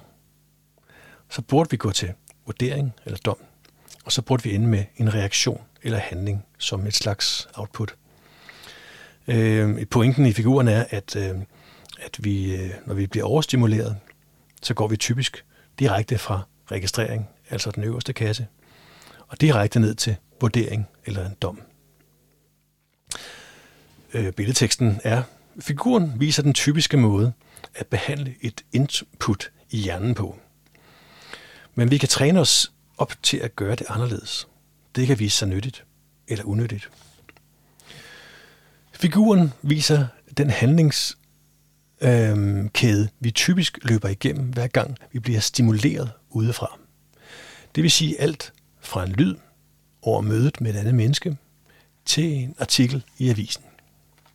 Lad os tage et eksempel. Du kører i din bil i myldretidstrafikken. Ved et lyskryds er du tæt på at overse en fyr på en cykel, som kommer ræsende med øh, hovedtelefoner i ørerne. I bliver begge lidt forskrækket, men der sker ikke noget, og I kører begge videre, selvom ham cyklisten så lidt sur ud. Det, det naturlige, rationelle og ideelle forløb er, at du registrerer, hvad der foregår, du reflekterer over, hvad der gik for sig, du vurderer, hvad der skete, og du reagerer på en eller anden måde. Sådan har mange mennesker det, selvom vi nok kender uendelig mange eksempler på det modsatte også. Men når du er sansestærk, sker der meget nemt to ting. Du går direkte fra at registrere til at dømme og reagere. Du bruger rigtig meget tid bagefter på at tænke over, hvad der skete. Begge dele er ret uhensigtsmæssige. Hvis du går fra at registrere til at reagere, har du mistet dig selv og overladt styringen til et automatisk script, der sætter dig uden for indflydelse. Og bruger du en masse, øh, og bruger du en masse tid og energi bagefter på at tænke over og vurdere situationen, er det dig selv, der betaler tids- og energiregningen. Det vi kommer til at arbejde øh, med senere i bogen, er at træne begrænsningens kunst. Altså at nøjes med at registrere, og ikke mere end det. Og tilsvarende skal vi træne det med at trække, at trække beslutninger og vurderinger i tid. Begge dele er måder at skabe hjemmebanefordele for dig på. Og du vil få glæde af dem rigtig mange gange dagligt. Paradigme, strategi og implementering. Paradigme, strategi og implementering. Det lyder fint. Og måske tænker du, at det er ikke noget, du får brug for at sætte dig ind i. Men giv det en chance. Det er et rigtig nyttigt værktøj. Værktøjet handler om, øh, hvor du skal tage fat, hvis tingene ikke går, som du havde tænkt dig. Eller hvis du gerne vil forandre noget. Her kommer en figur. Den er lidt svær at forklare, men jeg prøver alligevel. Der er tre kasser ved siden af hinanden. Den til venstre hedder paradigme. Fra den er der en pil over på den midterste kasse, der hedder strategi. Og der er en, en pil videre til den højre kasse, der hedder implementering. Altså paradigme, strategi, implementering. Fra implementering er der en pil over til sætningen utilfredsstillende resultater. Øhm, og ideen er så, at hvis noget ikke går helt som man havde tænkt sig, så kan man justere på, det vil sige, at man kan gå tilbage og justere på enten implementeringen, på strategien eller på paradigmet. Forklaring følger. Først er der lige en, en, en øh, billedtekst, en model til at forstå, hvordan du med fordel kan sætte ind, eller hvor du med fordel kan sætte ind, hvis noget skal forandres. Der er ingen af os, der går igennem livet, uden at mange ting går på en anden måde, end vi havde tænkt os. Måske bliver resultatet, vi har håbet på, dårligere. Måske bliver det bare anderledes. Eller du vil gerne noget helt andet, når det kommer til stykket. Uanset hvad, er det nyttigt med lidt indsigt i, hvor du kan sætte ind, hvis du vil ændre ting til noget bedre. Du, øh, det får du meget brug for at kunne som sansestærk. Ikke fordi du på nogen måde er talentløs, men fordi du formentlig befinder dig på udebane med de ulemper, der følger med at være der. Når du vil aktivere det potentiale, du har, skal du i gang med at gøre en række ting anderledes. Og så er det netop værktøjet med paradigme, strategi og øh, implementering, der er nyttigt. Modellen handler om tre niveauer, eller tre håndtag, du kan dreje på, hvis du vil ændre et resultat. Lad os tage et eksempel, selvom det ikke har så meget med det sansestærke at gøre. Du har en skobutik i gågaden. Du er glad, men den går ikke længere alt for godt økonomisk. Hvad gør du? Du kan med fordel, øh, du kan for eksempel prøve at dreje på implementeringsknappen. Det vil sige, at du indretter din butik lidt hyggeligere, får nye skilte ud til gaden og laver nogle gode slagtilbud for at få kunderne ind i butikken. Hvis det virker, er det fint. Hvis det ikke virker, kan du gå et skridt videre. Det du har gjort, er at dreje på implementeringsknappen, altså helt praktiske og jordnære tiltag. Du kan også justere på strategien, altså dreje på strategiknappen. Det vil sige, at du indser, at selvom du har haft succes med at sælge sko i din butik i mange år, har markedet ændret sig. Folk køber sko på nettet i dag. Så i stedet for at gøre mere af det samme, opsiger du legemålet, rykker ud i et billigt legemål uden for centrum og starter en webshop i stedet. Det du har gjort, er at dreje på strategiknappen. Du har ikke bare gjort mere af det samme, men valgt en anden måde at nå et mål på. Du kan også vælge at tage dit paradigme, altså dit verdensbillede, op til revision. Så du drejer på paradigmeknappen. Det er den helt store forandring. Her skal der tænkes ud af boksen. For når du tænker dig rigtig godt om, ved du godt, at det du egentlig brænder for, er at gøre andre mennesker glade. Det er dit livssyn, der i sidste ende er det vigtigste for dig. Så i stedet for at prøve at indrette, indrette butikken pænere, eller lave en webshop, sælger du butikken og åbner en lille restaurant, hvor du altid er tæt på kunderne. Eller du sælger butikken, uddanner dig til familieterapeut og starter din egen praksis. Det du har gjort er at dreje på paradigmeknappen. Du har gjort dig nogle grundlæggende overvejelser om, hvad det her handler om. Og, og hvis det, du i virkeligheden vil, er at gøre andre mennesker glade, skal du ikke gøre mere af det samme, eller kæmpe for at sælge sko på en anden måde. Nej, så skal du stille dig selv det helt store spørgsmål øh, og tage dine svar alvorligt. Pointen er, at vejen til bedre løsninger, eller et gladere liv, ikke altid er mere af det samme, eller, eller den umiddelbart oplagte op, øh, øh, løsning. Alle mennesker har et sæt af vaner, vi konstant trækker på. Det er fint. Men når det kommer til reel nytænkning, har vi mennesker svært ved at flyve op i helikopteren og se det hele oppefra. Men det er netop det, der er brug for, når du gerne vil aktivere det potentiale, du har. Det potentiale, du for længst har parkeret, fordi det er svært at trænge igennem med det i en verden, der ikke rigtig forstår dig. Jeg vender tilbage med det værktøj senere i bogen. Så vil du se, at det er et kraftfuldt værktøj, du bliver glad for at kende til. Respekter dig selv. Du er godt af en lille opsang. Du skal lære at respektere dig selv lige så meget, som du respekterer andre. Det er skrevet i bedste mening. Måske bliver du en smule provokeret og tænker, at du respekterer dig selv meget. Og måske har du ret. Så er du i hvert fald fat i noget, der gør dig til en stærk, sansestærk person. Så hold fast i det. Er du lidt i tvivl om, hvorvidt du respekterer dig selv, kommer her nogle statements. Du respekterer dig selv, når du har styr på dine egne overbevisninger og værdier. Du respekterer dig selv, når du seriøst lytter til, hvad du kan mærke er godt for dig. Du respekterer dig selv, når du anerkender, at du er rigelig god. Du respekterer dig selv, når du godt ved, at dine løsninger og idéer er mindst lige så gode som alle andres. Du respekterer dig selv, når du anerkender din følsomhed som et vilkår, og forlanger, at der skal være plads til den også. Du respekterer dig selv, når du siger fra. Du respekterer dig selv, når du elsker dig selv. At respektere sig selv er forudsætningen for et højt selvværd. For hvordan skulle du ellers kunne synes om dig selv som den, du er, hvis du dybest set ikke respekterer dig selv? Og hvordan skulle andre kunne tage dig alvorligt eller respektere dig, hvis du ikke selv gør det? Det handler om din integritet. Når de fleste sansestærke mennesker har et lavt selvværd, er det ikke fordi vi er født med det lave selvværd. Det er stille og roligt kommet til os, efterhånden som vi erkender, at vi ikke rigtig passer ind i verden. Derfor er det naturligt, at det kan være svært at tage sig selv alvorligt, hvis du allerede fra du var lille ofte oplevede, at det du kunne, ville, foreslå og tænkte, ikke blev forstået eller anerkendt af ret mange. Måske heller ikke af dine forældre.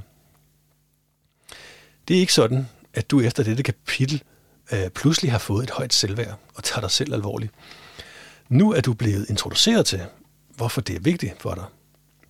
Og du har forhåbentlig fået fornemmelsen af, at lavt selvværd inden længe skal høre fortiden til.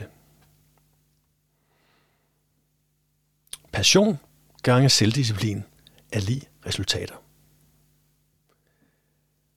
Langt de fleste sansestærke har en stor passion for det, der interesserer dem. Og vi har nemt ved at bruge rigtig meget energi på vores passion.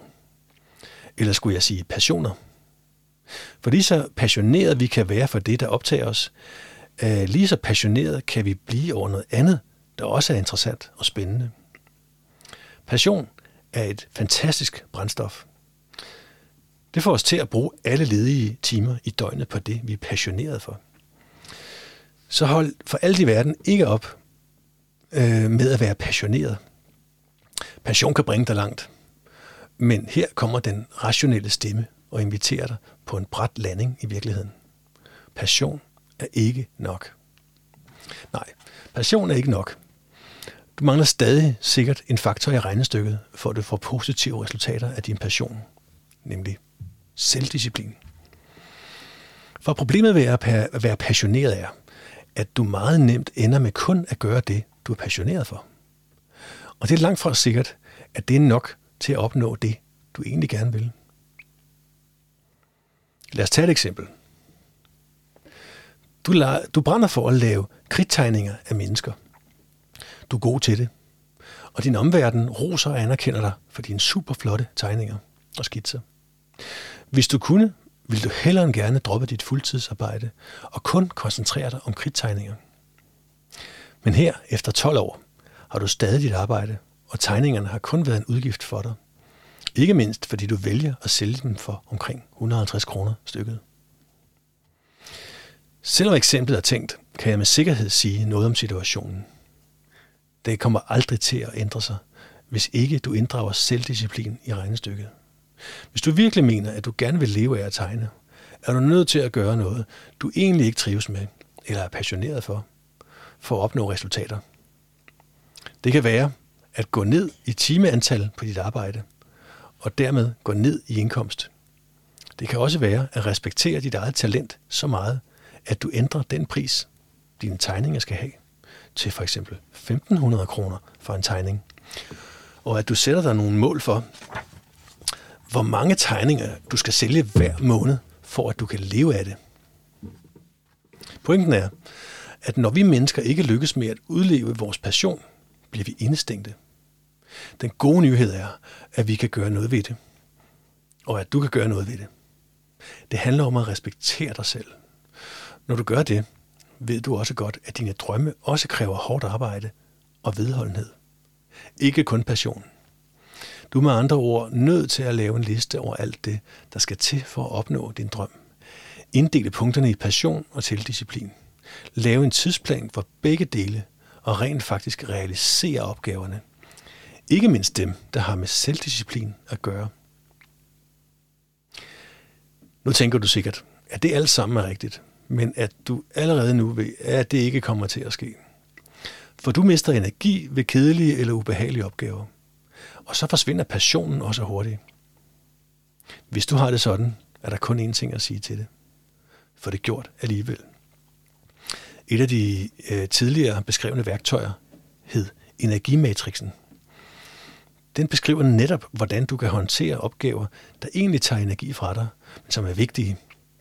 Kan du ikke lige huske pointene, pointerne, så læs afsnittet igen. Selvdisciplin er, som navnet antyder, noget, der har med dig selv at gøre. Altså noget, du har kontrol over. Når du om lidt kommer til kapitlet med, hvordan du håndterer dine svagheder, vil du hele tiden støde på begrebet selvdisciplin. For det er forudsætningen for, at du rent faktisk undgår det, du ikke vil, så du kan opnå det, du gerne vil. Især når man er sansestærk. Og hvis du allerede nu øh, både erkender værdien af selvdisciplin, og at det er noget, du alene kontrollerer, slipper du også for fristelsen i at trække offerkortet. I erkendelse af, at øh, det her ene og alene er dit ansvar. Skræmmende, men det føles godt. Så her kommer regnestykket. Passion gange selvdisciplin. Lig resultater. Med andre ord, du opnår kun gode resultater, hvis du har både passion og selvdisciplin. Har du kun passion, kommer du ingen vejen. Når du ganger med 0, får du jo 0. Har du kun selvdisciplin, får du kun dårlige resultater. Når du ganger med 0, får du stadig kun 0. Gode resultater kræver både passion og selvdisciplin. Så hvis du tager din passion alvorligt og ønsker gode og positive resultater, bliver du nødt til at gøre selvdisciplin til din ven. Så sker der virkelig noget. Ellers gør der formentlig ikke. De fem handlingsparametre. Her kommer endelig et godt værktøj til styring af forandringer. Et værktøj, du vil få brug for. Det er et godt værktøj, fordi det er til øh, at forstå og til at arbejde med. Og så rammer det lige ned og drejer på de knapper, sansestærke mennesker kan have glæde af. Hvis du vil udvikle dig eller forandre dig, er der fem knapper, du kan dreje på. Tid, krav, energi, forholdemåde og selvdisciplin. Lad os kalde det for handlingsparametre. Hvorfor det? Fordi det er netop de parametre, du har kontrol over og kan styre. Her er det dig, der bestemmer langt hen ad vejen. Tid. Sansestærke mennesker har som regel brug for at have tiden på deres side for at få hjemmebanefordele.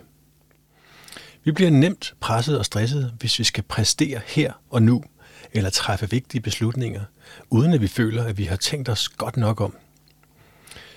Det kan vi ikke lave om på, men vi kan i mange tilfælde lave om på tidsrammen. Forberedelse er en måde, du kan give dig selv mere tid på. En anden måde er at fortælle, at du har brug for at tænke over det og sove på spørgsmålet, men at du vil vende tilbage med svar i morgen. Og hvis du mener, hvis du mener det, kan du som regel godt slippe af sted med det. Det er også en måde at tage den anden part seriøst på, når du fortæller, at du gerne vil bruge mere tid på at tænke over et forslag eller en beslutning. Krav.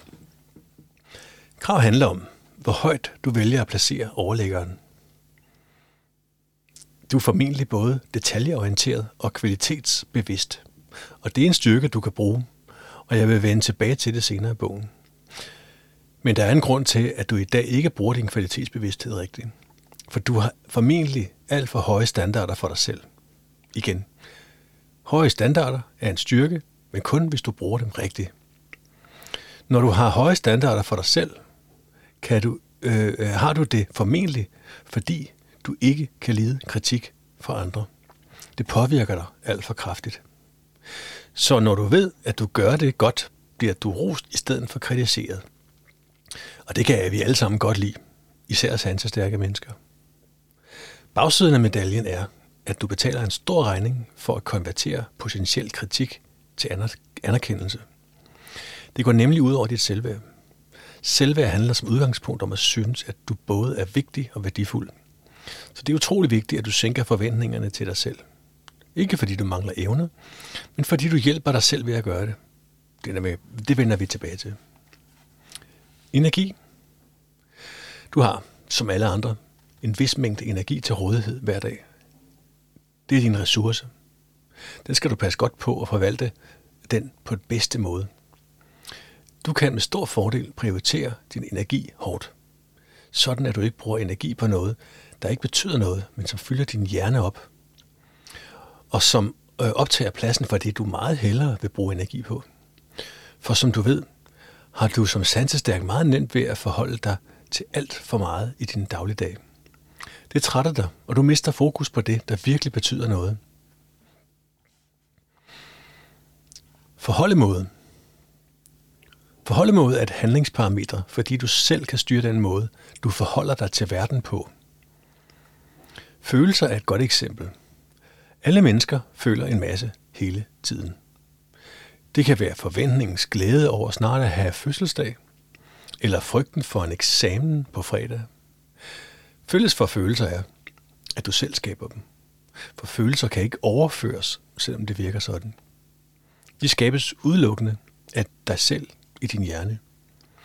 Andre kan påvirke dig til at skabe bestemte følelser. Spørg bare i reklame- og filmbranchen. Eller ægtefælden derhjemme, der lige ved, hvad der skal siges eller gøres for at gøre dig sur eller glad. Men det ændrer ikke ved, at følelser udelukkende skabes af dig selv. Du kan med andre ord vælge, hvordan du vil forholde dig til virkeligheden og dine indtryk. Det er helt sikkert nemmere sagt end gjort. Men det er meget godt at huske på. Valgmulighederne gælder også, når det kommer til, hvordan du vil forholde dig til virkeligheden som sansestærk. Du har for længst indrettet dig på at håndtere den lidt anderledes virkelighed, du oplever som sansestærk. Fremover er det vigtigt, at du arbejder med at tænke over din forholdemåde.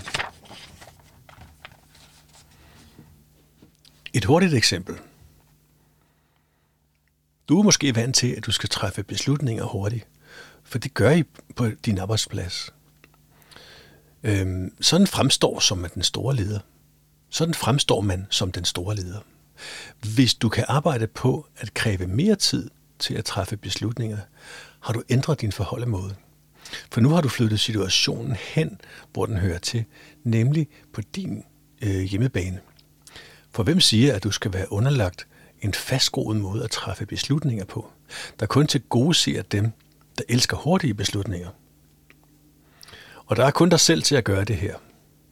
Din forholdemåde kan have afgørende betydning for, hvor nemt du får ved at håndtere dine svagheder og aktivere dit potentiale. Selvdisciplin. Det sidste handlingsparameter er din selvdisciplin. Selvdisciplin hvad er det nu, det kan gøre for mig? Jo, selvdisciplin er forskellen på kun at have en tændstik, og så have en tændstik og et stykke svovl at stryge tændstikken på. Du er formentlig stærkt drevet af det, du er passioneret for. Hold fast i det. Men så er du garanteret også, så har du garanteret også oplevet, at resultaterne af din passion ofte ender i ingenting. Hvorfor? Fordi du ikke har selvdisciplin. Du mangler svoglet. Selvdisciplin handler om at gøre det, der er kedeligt, men nødvendigt. Hvis du kan huske energimatrixen fra tidligere, er der et af de fire felter, der hedder tær energi, kombineret med vigtigt. Den kombination er utrolig vigtig for sansestærke. Dels fordi vi har tendens til at undervurdere den, eller ligefrem prøve at glemme den. Dels fordi det er den kombination, der gør forskellen på at have en tændstik i hånden, og så have en tændt tændstik i hånden. Det er resultaterne, der er til forskel. Som du vil opdage, er det netop de fem handlingsparametre, tid, krav, energi, forholdemåde og selvdisciplin, som er udgangspunktet og hovedingrediensen i bogens senere gennemgang af måder at håndtere dine svagheder som sansestærk på, så du får mulighed for at aktivere dine potentialer. Så hvis du vil gøre dig selv en tjeneste, kan du med fordel begynde at lære begreberne tid, krav, energi, forholdemåde og selvdisciplin udenad. Så vil du inden længe være i stand til at skille en masse af dine dagligdags situationer ad og overtage styringen af dem, så sker der noget. For nu er du bevidst om, hvad du gør. Handlingsparametre er knapper, du selv styrer. Du kan selv dreje på dem. De, andre, de fleste andre gør det. Det er tænkeligt, at du ikke selv gør det så meget i dag, fordi dit selvværd er for lavt til, at du tror, at du kan ændre noget. Men det kan du. Du er både god og værdifuld. Fordi verden ikke er tilpasset dig, der er lidt anderledes, er du i din fulde ret til at tilpasse dig til den, du er, og få det bedst muligt ud af begge dele. Hvis ikke du selv tager styring over dine handlingsparametre, vil andre gøre det. Ikke nødvendigvis af ondvilje, men fordi en masse mennesker gerne vil bestemme over deres omgivelser, inklusive dig. Så sørg for, at du selv indretter dit liv, som du selv vil. Hvem skulle ellers gøre det?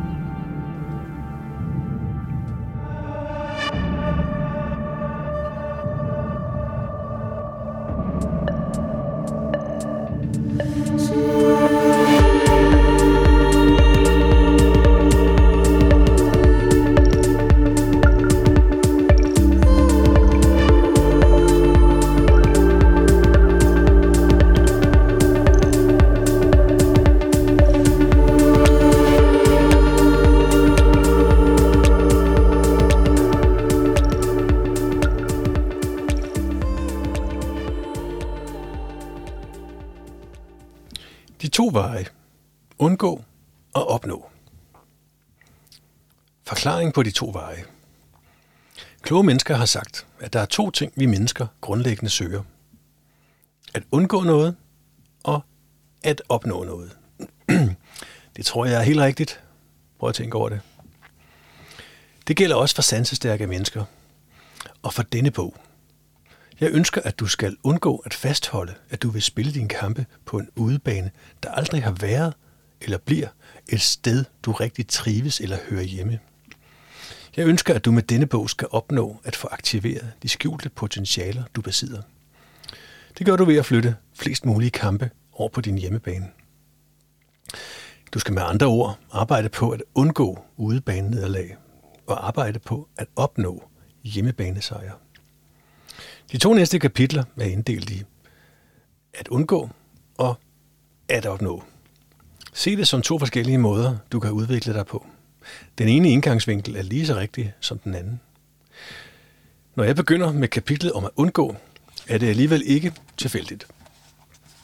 Som du ved, bearbejder sansestærke mennesker indtryk og egne tanker dybere end de fleste andre mennesker. Det sluger en masse energi og overstimulerer dig, så dit hoved holder op med at fungere til sidst.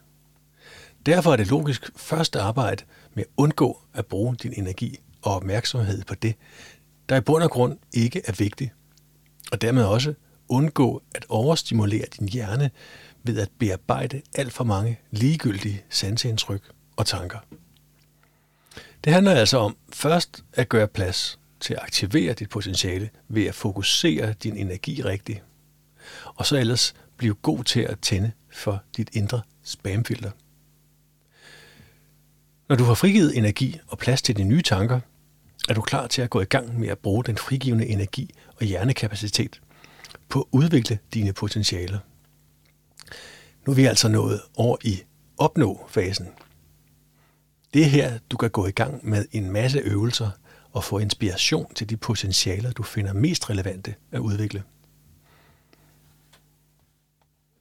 De små sejre, både det, du gerne vil undgå, og det, du gerne vil opnå, kræver øvelse. Og det er ikke så mærkeligt, for det handler om vaner, der skal ændres. Vaner er, som tidligere beskrevet, en yderst praktisk indretning af dig, men samtidig en stor forhindring for udvikling.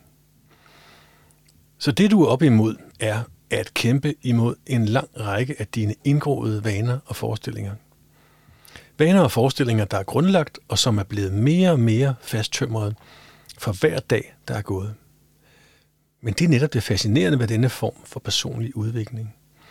Svarene ligger i dig selv. Og det er dig, der har fuld kontrol over dem. Men vær forberedt på, at det kræver hårdt arbejde og masser af tid. Der er skrevet uendelig mange bøger om personlig udvikling, og mange af dem er gode. Men de fleste glemmer et simpelt faktum. Mennesker er ikke maskiner. Selv de bedste råd i verden er værdiløse, hvis de ikke bliver fuldt op på. Og teori er også her noget andet end praksis. Du er kun et menneske, og du har, som alle andre mennesker, ikke mindst sansestærke mennesker, brug for inspiration og motivation. For ellers går du i stå før eller siden. Det er en illusion at tro, at vi mennesker fungerer som maskiner eller computere, der kan sættes til at arbejde med hvad som helst, når som helst. Vi mennesker skal føle sejre, føle, at det, vi gør, virker og udvikle os positivt. Hvis du er i tvivl om, hvad jeg mener, kommer her et par eksempler. Jeg brugte tidligere begrebet fitnesscenter til at forstå vores natur. Vi vil gerne være sunde og smukke at se på. Og det kan man opnå i et fitnesscenter. Det er bare så kedeligt at blive ved med at hive i de der stænger måned efter måned uden synlige resultater. Så vi dropper det igen, før eller siden, for vi er ikke maskiner. Kender du nogen, der mest af alt lader til at gå på arbejde for at undgå at miste deres job, frem for at gå på arbejde for at opnå daglige succeser?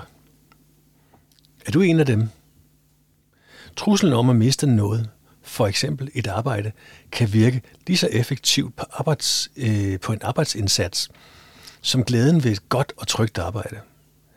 Men passionen er fraværende og erstattet med frygt og uro, som i øvrigt er en del af opskriften på stress og depression. Men personlig udvikling, som jeg arbejder med, er ikke noget, du bliver tvunget til. Det er noget, du gør helt frivilligt, fordi du gerne vil. Derfor er det vigtigt, at du forbliver motiveret og inspireret. Ikke fordi personlig udvikling er krævende. Jeg forsøger i øvelserne at give dig en masse små sejre undervejs. Dem har vi alle brug for, for at komme videre. Og krævende opgaver bliver meget nemmere at overskue, når de bliver delt op i små bidder. Nu går vi i gang. Det næste kapitel handler om at gøre plads til, at du kan aktivere dine potentialer. Som jeg skrev tidligere, skal der ryddes op og gøres plads, for, før du kan få glæde af de fordele, du har som sansestærk.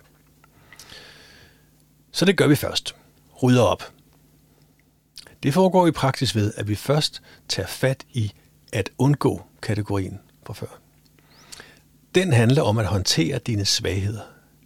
Ikke nødvendigvis forstået sådan, at du skal skille dig af med dem, men at du skal håndtere dem. Alle mennesker har en række svagheder og ting, de med fordel kan undgå, eller i hvert fald med fordel kan forholde sig til og håndtere. Sansestærke har som udgangspunkt et lidt andet sæt af svagheder end de fleste.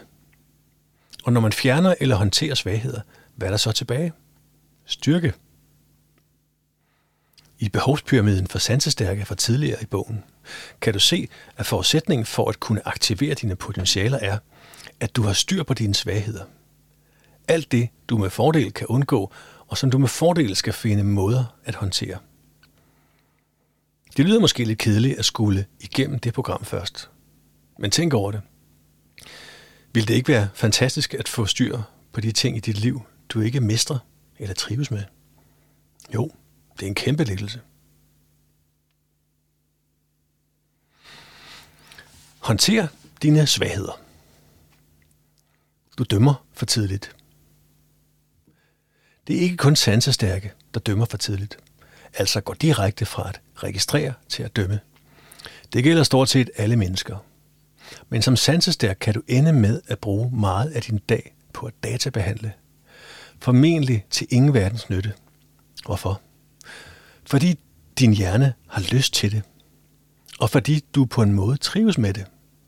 Lidt ligesom rygning. Det er svært at lade være, selvom du egentlig burde stoppe, og en der udmærket ved det. Tid. Arbejd med kun at registrere. Altså ikke at forholde dig til emnet, vurdere det eller dømme. Og respektere dig selv ved at erkende, at du er typen, der har brug for tid, når der skal træffes en afgørelse. Det er der ikke noget galt i, så brug tiden som din ven. Ellers bliver den din fjende. Krav. Du er efterhånden blevet vant til at kunne fungere på flertallets præmisser. Der, hvor det gælder om at finde de hurtige one-liners, og så komme videre. Men du besidder formentlig et stort savligt potentiale. Og det potentiale kan du få aktiveret, hvis du erkender, at dine argumenter og konklusioner både er gode og savlige, og vil blive lyttet til. Hvis du altså skruer ned for dine egne forventninger til dig selv om at levere dem her og nu, så udnyt det, du alligevel er god til, nemlig at tænke. Men tag dig tiden til det, og kræv tiden til det. Energi. Prøv at overveje, hvor meget energi du kan spare, hvis du nøjes med at registrere og ikke dømme. Energi, du kan bruge på noget mere meningsfuldt. Eller energi, du kan vælge slet ikke at bruge. Du slider dig selv op på al den databehandling, sortering og vurdering, der foregår i dit hoved. Drop det og brug kræfterne på noget andet. Noget, der er vigtigt for dig. Noget, der betyder noget for dig. Forholdemåde. Det er fristende at tænke alle tanker og indtryk til ende. Men hvad er det værste, der kan ske, hvis du ikke gør det? Hvis du i stedet bare læner dig tilbage og lader indtrykkene strømme ind, uden at forholde dig til dem? Jo, du risikerer, at du ikke kan stå klar med en holdning til hvad som helst her og nu. Og hvad så? Til gengæld kan du opleve en meget større og mere interessant verden, hvor halvdelen af alle mennesker, initiativer og holdninger ikke længere bliver dømt ude, fordi du straks går fra at registrere til at dømme. Selvværdsopbygning. Når det kommer til at dømme andre mennesker, kan du gøre dig selv en rigtig stor tjeneste ved at lade være. For når du lynhurtigt er i stand til at gå fra at registrere til at dømme, er det formentlig ikke så meget takket være din hjernekapacitet, men takket være din forudindtagethed. Lad os sige, at du ser en smart fyr i en dyr bil. Hvad gør du? Du dømmer ham til at være en smart fyr i en dyr bil. Han har helt sikkert rigeligt med penge, succes og kvinder. Men han er helt sikkert også en overfladisk type, der kun tænker på sig selv. Hvis du kan genkende billedet, er det tid til at gøre noget andet. For du er godt i gang med at give din egen selvopfattelse krykker ved at nedgøre andre. Fristende, men en dårlig idé. Du bliver hverken fattigere, grimmere eller dummere af, at ham i bilen ligner en succes. Prøv i stedet at registrere, uden at forholde dig til ham. Det du så, var en yngre mand køre forbi i en bil. Resten er gætværk. Og hvem siger i øvrigt, at han er velhavende, bare fordi han kører i en dyr bil? For det første kan det jo være hans fars bil.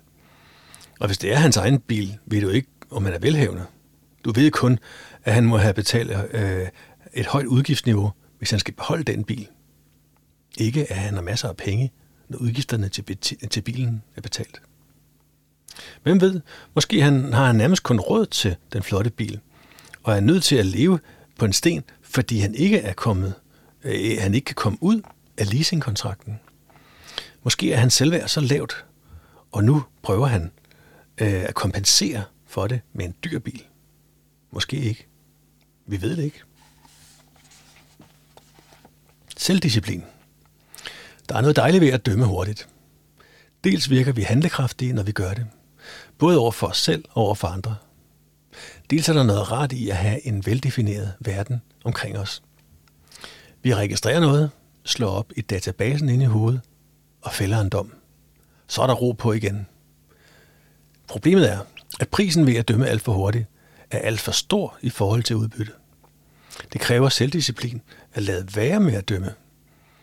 Men gør det alligevel til din nye vane at nøjes med at registrere og ikke dømme. Så vil verden blive meget større. Og du vil ikke få prædikatet som ham eller hende, der har en mening om alting. For det er der ingen, der forventer af dig. Altså bortset fra dig selv. Og andre bliver også trætte af det. Du bliver aldrig færdig med noget, og du kommer ikke i gang. Som sansestærk kender du formentlig til fænomenet, at du, godt, øh, at du er god til at blive inspireret og kaste dig over projekter med stor appetit, for så aldrig rigtig at gennemføre ret mange af projekterne. Hvis du gør, er den gode nyhed, at du ikke er alene. Det kan være utrolig spændende, når du kaster al din kærlighed over et projekt, du brænder for. Og du er formentlig god til at få idéer. Men på et tidspunkt opdager du, at du aldrig rigtig udkommer med projektet i virkeligheden. Ikke fordi du ikke vil, men det sker bare ikke. Det skal der laves om på nu. For det er rigtig frustrerende situationer. Og heldigvis kan du vende oplevelser, der starter godt, til også at ende godt. Se bare her. Tip. Øh, undskyld. Tid. Sæt dig nogle mål for, hvornår dit projekt skal være færdigt. Med færdig mener jeg, hvornår dit projekt rammer virkeligheden, og hvad der kendetegner et færdigt projekt. Som sansestærk har du meget nemt ved at grave dig ned i en masse interessante ligegyldigheder. Dels fordi du tænker meget over, hvad du er i gang med. Dels fordi det er mere trygt at blive i komfortzonen og bygge videre på redden. Så slipper du for at blive konfronteret med den barske virkelighed og for andres holdninger og eventuelle kritik. Men realiser alligevel ideen og sæt tid og indhold på. Krav. Husk på, at du allerede har vedtaget, at du i forvejen er rigelig god. Så en 80-90% løsning er faktisk bedre end en 100% løsning for netop dig. For så bliver det til noget i praksis. Du er nødt til at sætte dine egne krav til dig selv ned. Overvej, hvad det værste, der kan ske, er. At dine venner synes, at du er en glad amatør. At du mister dit gode ry og rygte. Ja, måske gør du det lidt, men det er prisen værd. Tænk over det, men ikke for meget eller for længe. Energi. Den gode nyhed er, at du finder det nemt at tildele dine projekter rigeligt med energi. Den svære øvelse er at holde op igen. Prøv at sammenligne det øh, med et hus, du er ved at få bygget. Du har råd til huset, fordi det koster 2 millioner kroner. Så får du alle tiders hus. Men hvis du i planlægningsfasen ikke har selvdisciplin, risikerer du at bestille alle de bedste og dyreste løsninger. Og så koster huset pludselig 4 millioner. Og nu har du ikke råd til det længere. Og du får slet ikke noget hus. Kan du se, hvad jeg mener? Endelig vil jeg også opfordre dig til at give det en tanke, om du selv er den rette øh, til at realisere alle dine idéer. Der er nemlig forskel på at få gode idéer, og så være den rette til at realisere dem. Forhold imod. Sansestærke har en tendens til at skrive katastroferne ind i køreplanen. For når du gør det, du altid har gjort, får du det, du altid har fået. Derfor er du nødt til at vise over for dig selv, at du sagtens kan skabe resultater, ikke bare drømme om dem. Vis dig selv, at du indeholder mere end passion. At du har den fornødne selvdisciplin, der skal til for at skabe resultater. Og lykkes det ikke første gang, prøver du bare igen. Men prøv. For ellers kommer den der snigende fornemmelse af, at det her vist snart ender galt, det vil sige i ingenting igen. Selvdisciplin. Du ved, at du nemt bliver inspireret. og nemt mister fokus på det, du er i gang med. Især hvis du ikke lige har passionen længere. Lav den hårde test, inden du går i gang med et projekt. Skal jeg overhovedet gå i gang? Vil jeg bruge den energi, det kræver? Som sansestærk har du nemt ved at leve dig øh, helt ind i en masse interessante ting. Men vis respekt for dig selv. Lov dig selv, at det du gør, også er det, du gør færdigt. Og det er kun dig selv, der kan være den strenge dørmand. Eller måske din chef. Øhm, eller din ægtefælle. Det handler om, hvorvidt du er procesorienteret eller resultatorienteret. Du er født procesorienteret, men nu er det vigtigt for dig at erkende, at du har brug for resultater. Du mangler rutinen i at håndtere konflikter. De fleste sansestærke mennesker undgår helt konfrontationer og problemer. Det strider imod vores natur. Ikke at vi nødvendigvis er mere fredsøgende end andre, men vi har det ikke godt, når stemningen er lidt betændt. Vi vil helst have, at alle har det godt, for så har vi det også godt. Og fordi vi oftest kan se og fornemme, hvordan andre har det, har vi ikke lyst til at sætte andre i en position, hvor de bliver skældt ud eller konfronteret med et problem. Det er meget sympatisk, og vi kan godt lide det, men det gør også, at vi bliver elendige til at håndtere konflikter. Tid. Overvej allerede nu, øh, hvor du ikke står i en presset situation, hvad din grundholdning er til konflikter. Spørg dig selv, hvad du, hvad du som udgangspunkt gerne vil have ud af en konflikt. Jeg vil have ret. Nu. Jeg vil bare gerne have, at vi alle bliver enige. Jeg vil gerne have, at der bliver plads til en rolig og konstruktiv diskussion baseret på argumenter. Som sansestærk er du på udebane her. Du vil helst have tid til at tænke dig om. Så start med at registrere, hvad de andre synes, uden at dømme eller blive sur. Tænk på, at meningen med en konflikt med forskellige holdninger ikke nødvendigvis er, at alle skal ende med at have den samme holdning. Det er okay at være uenige. Det er ikke nemt, men det bliver nemmere med tiden og med rutinen. Krav. De høje krav, du stiller til dig selv, kan du også godt tillade dig at stille til andre. Gør du ikke det, har du lige lavet et selvmål. For dine høje standarder er et glimrende udgangspunkt for en diskussion og en, en konfliktsamtale. Øhm, for så vil den foregå på en super måde, men det kræver, at du insisterer på en ordentlig tone og en savlig debat, og det må du holde fast ved. Energi. Konflikter hører til i energimatrixens felt 3 og 4. Det tapper dig i hvert fald for energi. Og spørgsmålet er, om konflikten er vigtig for dig eller ej. Er den vigtig for dig? Er det godt for dig at få medbestemmelse over resultatet? Du skal med andre ord finde en måde at håndtere det på. Som sagt, gå efter en savlig debat baseret på argumenter, og træk gerne beslutninger og konklusionen i tid, hvis det er muligt. Hvis konflikten ikke er vigtig for dig, kan du med fordel melde dig ud af den. Den gør ikke noget godt for dig. Og ellers kan du nøjes med at observere og lytte. Det er en mangelvare i næsten alle debatter. Og det giver respekt at være den rolige. Forholdemåde. Du ved, at du taber, hvis du går med på, at den mest barske skal vinde, og at alle knep gælder. Gå efter, at de bedste argumenter vinder, ikke den, der råber højst. Og fortæl de andre, at du ikke er med på, at det her bare handler om at være mest mulig hård i tonen. For det er useriøst og ikke særlig voksent. Det plejer at dæmpe tonen, for stærke mænd og kvinder kan ikke lide at blive udstillet som useriøse, skingre og barnlige.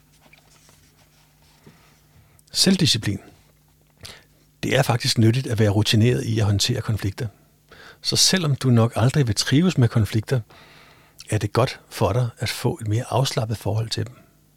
Sørg for at tage den med ro og indtage din rolle i position 3 eller 4 i energimatrixen. Så vil du kunne få et afslappet forhold til konflikter. Du savner oplevelsen af at blive lyttet til. Alle mennesker har behov for at blive lyttet til. Men sansestærke har et ekstra stort behov i den retning. Måske fordi vi allerede fra barns ben oplevede, at omgivelserne ikke forstod os, eller at andre talte hele tiden. Uanset hvad, er det at komme til ord og blive lyttet til en god måde at undgå overstimulering på. Det virker ligesom en slags overtryksventil. Tid. Du kan godt lide at lytte til andre og holde fast i det. Det er en stor styrke. Men samtidig oplever du også, at visse mennesker får den oplevelse, at du er så god til at lytte, at de kan bruge dig til at fortælle hele deres livshistorie, uden at du kommer til ord. Og det er ikke i orden. Du har også brug for at udtrykke dig. Dit behov for også at komme til ord kommer helt af sig selv. Respekter det behov. Og hvis vedkommende, du lytter til, ikke respekterer dine behov, er det på tide at komme videre. Et tip til at komme ud af samtale af en samtale er at gøre den mere og mere overordnet og generel. Flyt samtalen over til, hvordan tingene generelt er. Så er det nemt at finde en passende anledning til at sige tak for nu og komme væk. Krav. Mit standardråd til dig som sansestærk er typisk at skrue ned for kravene til dig selv. Men i dette tilfælde vil jeg anbefale dig at skrue op. Forstået på den måde, at du kan undgå overstimulering, hvis du selv får mulighed for at udtrykke dig. Husk på, at du er rigelig god, og selvom andre ikke altid forstår dig, har de pligt til at prøve, på samme måde som du har en pligt til at øh, forsøge at forstå dem. Og hvis du taler, mm, øh, hvis den du taler med ikke gider at sætte sig ind i din verden, ja, så er det nok meget godt at stoppe, mens lejen er god. Energi. Vi har været inde over det før. Du bliver overstimuleret og brænder sammen, hvis du ikke også kommer til ord. Tilsvarende kan du opleve fornyet energi, når du får muligheden for at udtrykke dig og være kritisk med, og være kritisk med, hvem du bruger din energi på. Hvis den, du taler med, egentlig ikke gider dig, men kun sig selv, er det rigelig god grund til at trække sig. Forhold imod. Tænk på, du er ligesom alle andre. Du har også et behov for at udtrykke dig, og for at blive anerkendt. Måske har du et større behov for at blive anerkendt end de fleste. Respekter det. Hvis du har en lidt overskudsagtig dag, har du mulighed for at blive klogere på et andet menneske med noget på hjerte, ved bare at lytte og vedtage, at det er i orden, ikke selv at snakke. Og du kan omvendt, øh, du kan eventuelt vælge at dirigere samtalen et sted hen, hvor du også får mest muligt ud af den, øh, af den øh, hvor du får mest muligt ud af den ved hjælp af spørgsmål. Selvdisciplin. Når du ikke bliver lyttet til, er det vigtigt, at du forholder dig til problemet. Overvej, om samtalen giver dig energi eller tager energi. Og hvis den giver energi, men du ikke kommer til ord, kan du overveje, hvor vigtig den er. Er den vigtig, øh, er det ikke uhøfligt at fortælle, at du har brug for at komme til ord med dine pointer. Det manglede der bare. Er samtalen ikke vigtig, kan du med fordel bevæge den op på et generelt niveau, og så træk dig ud af samtalen. Men gør noget. Du er nødt til at, øh, at tage dig selv alvorligt her. Ellers bliver du aldrig rutineret i det, og du spilder en masse god energi og tid. Du mangler oplevelsen af ros og anerkendelse. En stor del af sansestærke mennesker har et halvdårligt selvværd. Det er ikke så mærkeligt, hvis man grundlæggende føler, at man ikke helt passer ind i verden, og i øvrigt stiller urimelig høje krav til sig selv for at undgå kritik. Dårligt selvværd kan lindres med ros og anerkendelse. Så det kan sådan nogen som også godt lide. Du kan jo starte med at rose dig selv for alt det gode, du gør hver dag. Desværre oplever vi ofte, at vi ikke bliver rost og anerkendt nok. Mange mennesker kan nøjes med ros, når de har gjort et, et, øh, et stykke arbejde færdigt. De forventer kun ros og anerkendelse der.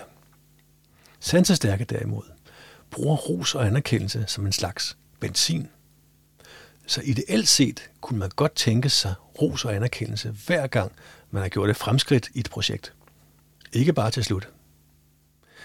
Det hænger måske sammen med, at mange sansestærke formentlig er mere procesorienteret end resultatorienteret.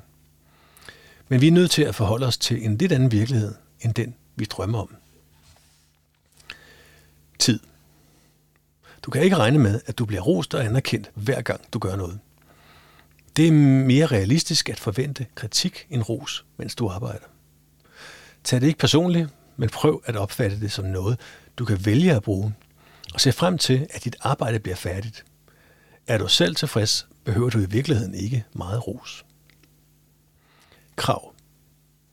Det bedste du kan gøre i denne situation er at arbejde med at sænke kravene til dig selv. Hvis, nu, hvis vi nu leger med tanken om, at dine krav til dig selv og det du laver kun er halvt så store, ja, så vil du kunne opleve meget mere ros og anerkendelse. Måske hjulpet godt på vej af lidt forventningsafstemning med dine omgivelser. Det er selvforstærkende. Hvis alle andre er vant til at betragte dig som den, der leverer en toppræstation, skal der ikke meget til for at skuffe.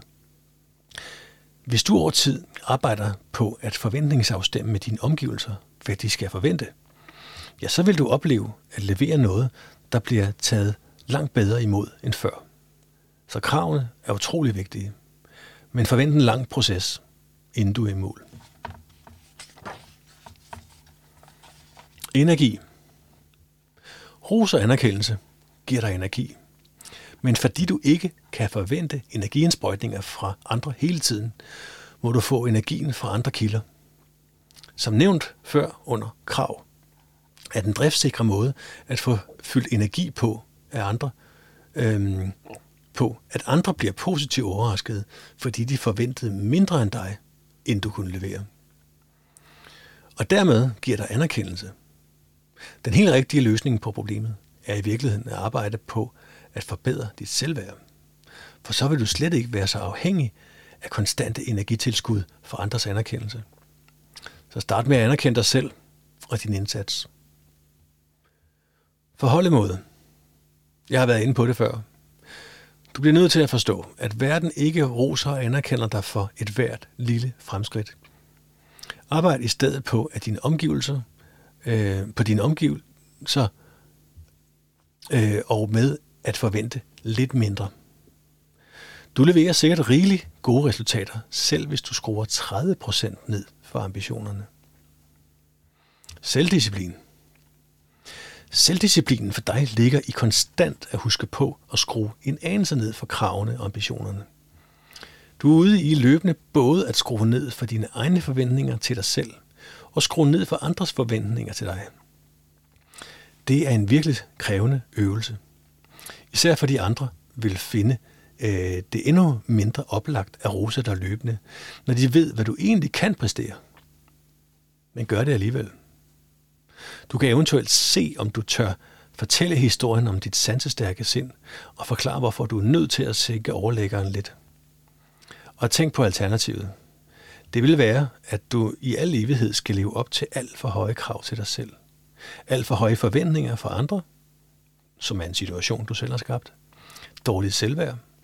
Og den energi, du skulle drives fremad, kommer ikke, for det er småt med anerkendelsen.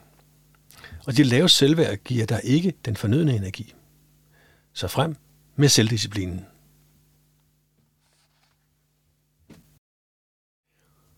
Du savner balance mellem åbenhed og egne grænser. En stor procentdel af sansestærke mennesker er enadvendte. Det skal ikke nødvendigvis forstå sådan, at de så er asociale. Det handler mere om, at mange sansestærke nemt finder inspiration uden en masse mennesker omkring sig, og at tankerne og indtrykkene bliver mange. Nok til, at man ikke nødvendigvis har brug for at være virkelig udadvendt. Men balancen mellem åbenhed og egne grænser kan godt forvirre en sansestærk, og det er værd at gøre noget ved. Tid. Måske oplever du, at det kan være svært at vide, hvor åben du skal være over for andre og for verden. Prøv at være opmærksom på det. Hvis du i forvejen har trænet i ikke at blive overstimuleret, er du godt hjulpet. For så bliver du nemt bevidst om, hvornår du kommer ud af balance. Det kan ske, hvis du er øh, til et festligt arrangement og tillader alt for mange indtryk i form af høj musik og larm, samtaler, der foregår ved at råbe til hinanden, alt for mange mennesker osv. Du kender det. Eller måske er det et dårligt eksempel, for her er du sjældent i tvivl om, at du er ude af balance. Pointen er, at du hen over tid kan arbejde med at registrere, hvornår du kan mærke, at det er tid til at trække dig lidt tilbage. Krav. Hvor åben du vil være af dit eget valg og dit eget ansvar. Da langt de fleste ikke oplever helt den samme verden, du oplever, er det op til dig at sætte spamfilteret op. For dig, der ikke lige ved, hvad et spamfilter er, er der noget software til computeren, der forhindrer, der forhindrer uønskede e-mails i at nå frem til dig. Spam-mails er alle de e-mails, du ikke har bedt om. For eksempel henvendelser om, at du kan hente en stor formue, du lige har arvet, pornografiske tilbud, datingtilbud osv. Spamfilteret kan sættes blødt op, så langt det meste ryger igennem, også nogle spam-mails, eller sættes hårdt op, så næsten ingenting kommer igennem. Så slipper du for spam, men får måske heller ikke øh, din kærestes, dine venners eller chefs mail. På samme måde er det med dig. Du kan vælge, hvor hårdt du vil sætte dit indre spamfilter op.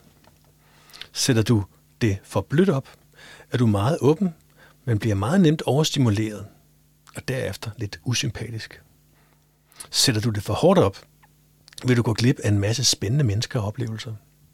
Jeg kan ikke fortælle dig, hvad der er rigtigt for dig. Du må eksperimentere med det. Men nu ved du, hvorfor du er, er, øh, hvornår du har ramt noget, der enten er for lidt eller for meget. Energi. En åben verden vil formentlig give dig energi, fordi den også inspirerer dig. Og når du er åben for verden, vil du nemmere møde spændende mennesker og gøre dig spilbar for nye projekter og idéer. Det er i praksis en balance, hvorvidt åbenhed over for verden giver eller tager energi. I de rigtige doser og i en rigtig kvalitet får du energi af at være åben. For mange mennesker og for mange aktiviteter i store doser og i en ringe kvalitet tager til gengæld energi fra dig. Så vurder, hvor dit balancepunkt ligger. Den bedste måde at finde ud af det på, er ved at prøve og registrere, hvordan du har det. Du kan ikke regne med altid at være i komfortzonen. Det kan ingen. Men når du kender dine egne symptomer på overstimulering, ved du, at det var for meget af det gode. Forhold imod. Jeg vil som udgangspunkt opfordre, til, opfordre dig til at være åben over for verden. Det giver en masse erfaringer, og selvom ikke øh, alting virker, ved du i hvert fald, hvad der sker med dig, hvis du er for åben. Øh, men tag dine grænser alvorligt. Du er formentlig både venlig, imødekommende og sympatisk. Det vil der altid være nogen, der tolker som svaghedstegn. Så dine egne grænser er ikke kun noget, du selv skal respektere. Det skal dine omgivelser også. Det handler om at sige fra, hvis andre overskrider dine grænser. For ellers har du ikke mulighed for at være den venlige, imødekommende og sympatiske person længere. Og det vil være et stort tab for alle. Selvdisciplin. Udover at jeg vil opfordre dig til at være åben frem for lukket, ligger selvdisciplinen i arbejde på at være bevidst om, hvad du erfarer, når du er åben eller lukket. Forvent nogle belastende situationer, øh, du ikke trives med, når du viser åbenhed. Men så længe du lærer af dem, er du inde i en positiv udvikling. Giv ikke op, og lukke ikke dig selv inde. Det er nemt og fristende, men verden har brug for dig, så gør det ikke. Du mangler selvværd. Selvværd. Det er den hemmelige sovs, en hver menneskelig succes afhænger af. Samtidig er det en størrelse, der er svært at måle. Vi bliver konstant udsat for inspiration og manipulation, når det kommer til selvværd. Både for andre, men også for os selv. Hvis du lige har købt en ny bil, eller den nyeste telefon, og du synes, at du ligner en million, så har det en effekt. Du udstråler selvtillid og overskud, og det hele føles godt. Og sådan oplever vi andre det også. Desværre har det ikke noget med selvværd at gøre. Det har højst noget med selvtillid at gøre. Men selvværd kom aldrig på skoleskemaet. Og vi er stort set alle amatører, når det kommer til at finde ud af det med selvværdet. De fleste sansestærke hører til i gruppen af mennesker med lavt selvværd. Vi er vokset op i en verden, der ikke helt forstår os. Og vores krav til os selv er så høje, at nederlagene står i kø og venter. Højere selvværd er afgørende for sansestærke. Der er ikke én enkelt løsning på den sag. Noget af løsningen består i en høj bevidsthed om, hvad der foregår, når de rette værktøjer, øh, hvad der foregår, de rette værktøjer og hårdt arbejde. Tid. At opbygge et godt selvværd tager tid. Som sansestærk er tiden heldigvis din ven. Det bedste råd, jeg kan komme med, er at arbejde med de temaer og øvelser, og øvelser, jeg beskriver her i bogen. Krav. De høje krav til os selv, vi sansestærke ofte stiller, er en af de største barriere for at opnå et højt selvværd. Selvværd, selvværd handler om netop selvværd. Troen på, at du er ønskværdig og værdifuld som menneske. Hvis du hele tiden og i alt, hvad du gør, stiller høje krav til dig selv, krav du nok ikke og aldrig ville stille til andre, får du svært ved at elske dig selv. Så alene det at arbejde med dine krav til dig selv, vil på sigt gøre en kæmpe forskel for dit selvværd. Energi. Det vil nok være sådan, at du resten af livet vil opleve udebanen nederlag. Det vil alle mennesker.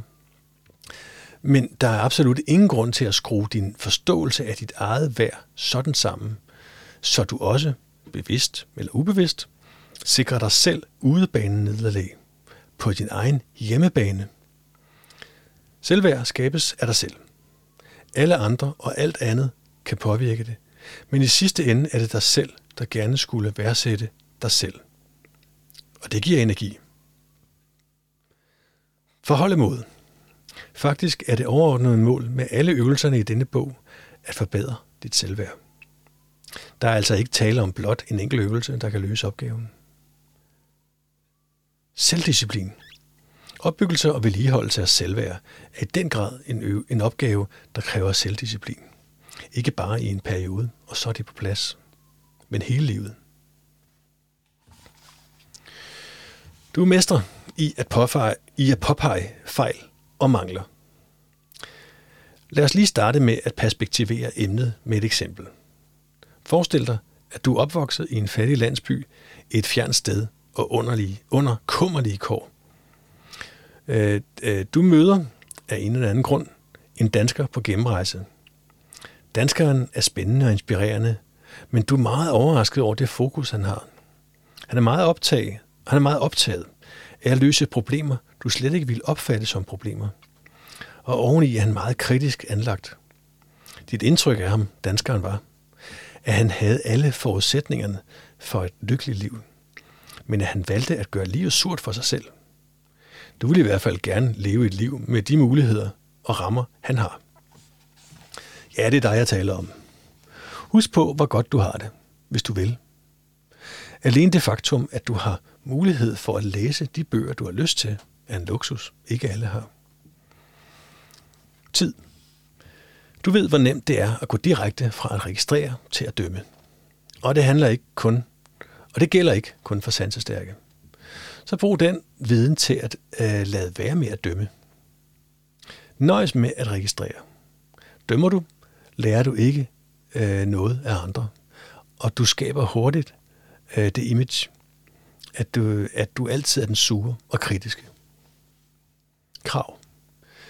Du har et mere eller mindre udviklet gen for perfektionisme i dag. Men husk også på, at det gen drives af usikkerhed. Det er nemt at stille høje krav til andre. Krav, der måske slet ikke er, er relevante, men øh, som kan ses af, men som kan ses som målestokken for, hvordan du i virkeligheden trives med dig selv. Du er nok ikke typen, der konfronterer dem, du kritiserer, når det kommer til stykket.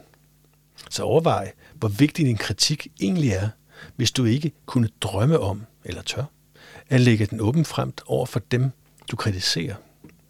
Prøv i stedet at se, om du kan komme frem til løsninger, der er realistiske frem for perfekte. Lad os tage et eksempel. Du er til koncert sammen med nogle venner. Efter koncerten der egentlig ikke var specielt god, får I en øl. Når du får taletid, vælter alle dine analyser og domme ud over bordet. Alt fra, hvor ringe betjeningen i baren på spillestedet var, og akustikken bagerst i rummet, til gitarristens attitude, når han spillede solo. Det er en kæmpe analyseressource, du ligger inde med der. Men måske er dine forprogrammerede krav så store, at koncerten på forhånd var dømt til at blive en dårlig overraskelse oplevelse. Energi. Du ved, at du er god til at analysere. Du ved også godt, at du har muligheden for at dyrke alt det, du ikke synes om, eller dyrke det, du synes om. Tænk, tænk på kremkongen Ole Henriksen. Han er virkelig et menneske, der er god til at dyrke alt det, han synes godt om. Det er her, han lægger sin energi. Og se, hvad der sker. Det er stærkt smitsomt. Og tro mig, han er et sansestærkt menneske. Og han har valgt at bruge energien på at reflektere over alt det positive i livet. Det kan du også vælge. Forholdemåde. Som beskrevet ovenfor, har du muligheden for at bruge livet på at øh, påtage, øh, påpege andres og eventuelt egne fejl og mangler. Eller at bruge, eller at bruge livet øh, på at bruge den samme energi på at fremhæve andres og egne spændende tanker og initiativer. Det er rigtig svært at lave en pludselig vending. Det tager tid. Men så giver der tid til det. Det er aldrig for sent. Selvdisciplin. Hold fast i, at du er et kvalitetsmenneske med sans for detaljerne. Men gør dig selv den tjeneste at holde godt igen med din evige kritik af andres manglende perfektion. Overvej, hvorfor det er så interessant. Hvis det er interessant, fordi den på, det pågældende menneske har et potentiale, de bare ikke udnytter, men tværtimod vender om til et dårligt liv for dem selv, er din kritik på en måde berettiget. For så er den konstruktiv og peger fremad. Men handler den mere om at være om at tvære andre ud, så du selv føler dig lidt bedre tilpas, må du gøre dig selv og andre den tjeneste at stoppe. Det kræver selvdisciplin, for det er fristende, men stop. Du ender nemt i en komfortzone. Husker du figuren fra tidligere med din hjernes arbejdsområde? Nu er vi ude i et dilemma. Lad os igen bruge en bil som metafor. En bilmotor har et arbejdsområde. Det er intervaller af omdrejninger, hvor den fungerer bedst. Hvor den både trækker godt og kører økonomisk. Vi kender det. Det er komfortzonen for en motor. Så er det oplagt at tænke, at så er det selvfølgelig også i det interval, den stakkels motor altid skal have lov at arbejde i. Ja, hvorfor ikke? Problemet med altid at opholde sig inden for det arbejdsområde, du finder naturligt, er, at du til sidst ikke stiller spørgsmålstegn ved, om det overhovedet er rigtigt for dig. Til gengæld bliver du mere og mere afhængig af at bevæge dig i din komfortzone, der er farlig på den anden side. En veninde havde en lille bil, hun kørte hver dag. Den kørte hende til og fra arbejde hver dag men den kunne ganske enkelt ikke køre hurtigere end 110 km i timen. Indtil hendes kæreste begyndte at køre inden. Efter en måned kunne den køre 160 km i timen, og den kørte meget bedre og mere økonomisk. Pointen er, at det, skal være, at det kan være rigtig nyttigt at bevæge sig ud af komfortzonen og spændende. Hvis du ikke selv vil tage initiativet, kan du vælge at springe ud i det, når lejligheden byder sig, fordi andre inviterer dig til noget, der bryder rammerne for, hvad du umiddelbart er parat til. Tid. Du er formentlig bedst, når du får mulighed for at tænke dig godt om. En strategi, jeg som udgangspunkt vil anbefale for sansestærke. Men når man gør det, man altid har gjort, får man det, man altid har fået. Så nogle gange skal du bevidst vælge at rykke ud af komfortzonen. Det kan du for eksempel gøre ved nogle gange bare at være med på noget nyt og anderledes uden at tænke mere over det. Med andre ord, vælg nogle gange bare at træffe en hurtig beslutning ud fra devisen. Hvad er det værste, der kan ske? Det kan være, at du samtidig finder ud af, at din komfortzone er større, end du forventede. Krav. Som nævnt har vi sansestærke en tendens til at holde sig til de sikre områder. Vi stiller krav til os selv og til, hvad vi vil være med til. Og det er rigtig fornuftigt, for ellers spiller vi på udebane, og det er ikke gavnligt. Men samtidig har vi brug for at udvide vores horisont. Så vel en gang imellem at glemme alle konsekvensberegningerne og forbeholdene, og se, hvad der sker. Energi. Du får energi af at blive stimuleret på den rigtige måde. Ikke for meget, ikke for lidt, og med den rigtige kvalitet. Jeg har indtil nu beskæftiget mig meget med overstimulering, for det er det mest oplagte problem for sansestærke. Men understimulering skal man slet ikke undervurdere betydningen af. For få input udefra og for få egne tanker er dræbende for en sansestærk. Ja, nok for alle mennesker. Så er du igen uden for arbejdsområdet. Forholdemåde. Som du nok kan fornemme af det ovenstående, er det en god idé at forholde dig åben for noget nyt, ved at du udfordrer din komfortzone. Tænk, hvis du kunne komme dertil, at du jævnligt opfordrer dig selv, øh, udfordrer dig selv på en kontrolleret måde, øh, så du ikke ender i noget, du hader eller frygter. Sammenlign det med at være kredsen. Da ens forældre at du sagde, at du skulle prøve noget nyt, og man selv var helt overbevist om, at det slet ikke var noget for en. Men på et tidspunkt gik det op for en, at det ikke var så slemt eller farligt endda. Ja, man kunne måske ligefrem begynde at synes om det. Den måde at forholde dig til din komfortzone kan du også vælge. Selvdisciplin. Hvis du vælger at udfordre din komfortzone på samme måde, som du bliver udfordret til at spise noget nyt som barn, kan det blive en spændende rejse. Men der vil selvfølgelig også være situationer, hvor du fortryder din åbenhed. Men det er en del af spillet, og du er nødt til at fortsætte, selvom det er fristende at lade være. Du er dårlig til at sige nej. Du er et venligt menneske, der gerne vil hjælpe andre. Det ligger formentlig i din natur. Det er en yderst prisværdig egenskab at have, og som flere burde besidde. Samtidig skal den egenskab behandles med varsomhed. For mange vil, mennesker vil forveksle venlighed med svaghed.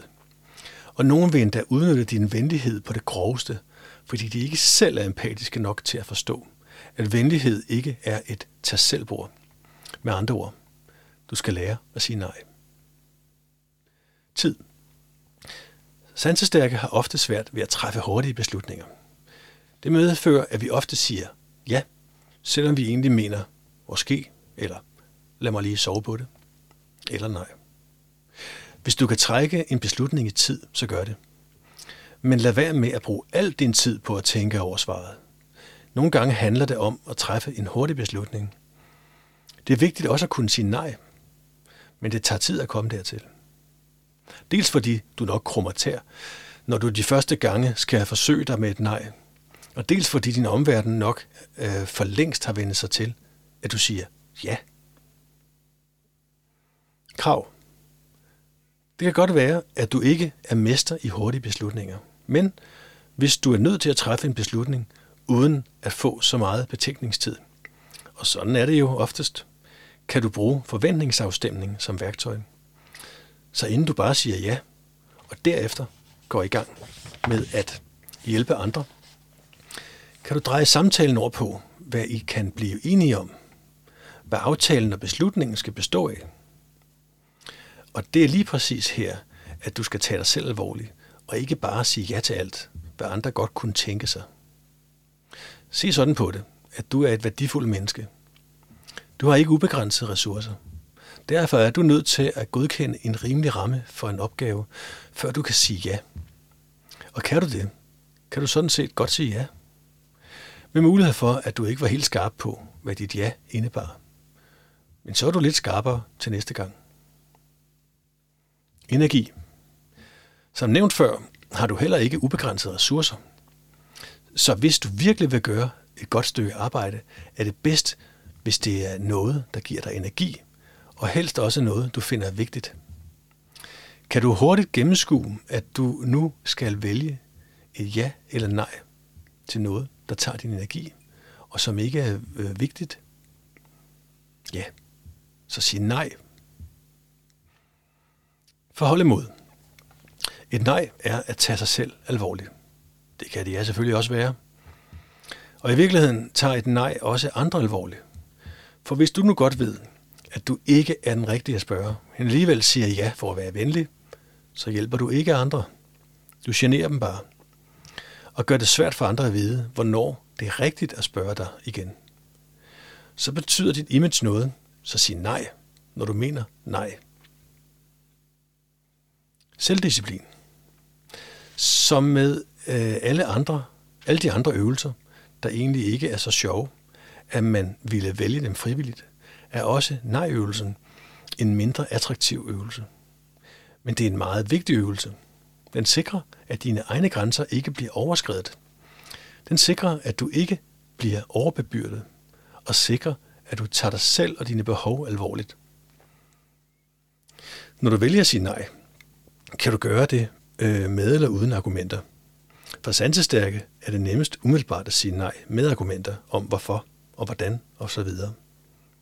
For vi har som regel nogle gode grunde til, at det må blive et nej. Og det virker også mest høfligt at forklare hvorfor. Så gør det, hvis det føles bedst. Risikoen er, at dit nej bliver udfordret. Netop fordi du argumenterer. Det er en invitation fra dig til dem, der er lidt frække, og som ikke har noget mod at bruge dine argumenter imod dig. For nu har du lige forklaret, hvad der er din bevæggrunde. Det svarer til at udlevere kortet over ens tropper til fjenden. Og fordi du er så venlig, som du er, ender det sikkert med, at du alligevel siger ja. Siger du nej uden argumenter, skal du nok trække vejret dybt, inden du tør gøre det. For nu har du trukket en tydelig streg i sandet hertil, og ikke længere. Fordelen er, at du ikke har åbnet op for en diskussion om, hvorfor du må sige nej. Sandsynligheden for, at dit ønske om et nej bliver til virkelighed, er klart størst, hvis du ikke lægger op til forhandlinger. Du er dårlig til at være upopulær. Er der noget, en sansestærk ikke kan lide, så er det at være upopulær. Det føles stærkt bekymrende og foruroligende at være upopulær. Og det skal der rettes op på. Vi kan gå og tænke på det i evigheder, men tænk også lidt over, hvorfor det er så vigtigt at være venner med alle. Jo, det giver harmoni og balance, og du er i komfortzonen. Men måske er der en grund til, at du er upopulær hos nogen. Det kan være, at de har en helt anden, dags, helt anden dagsorden end dig. Eller at du lige har sagt nej til dem.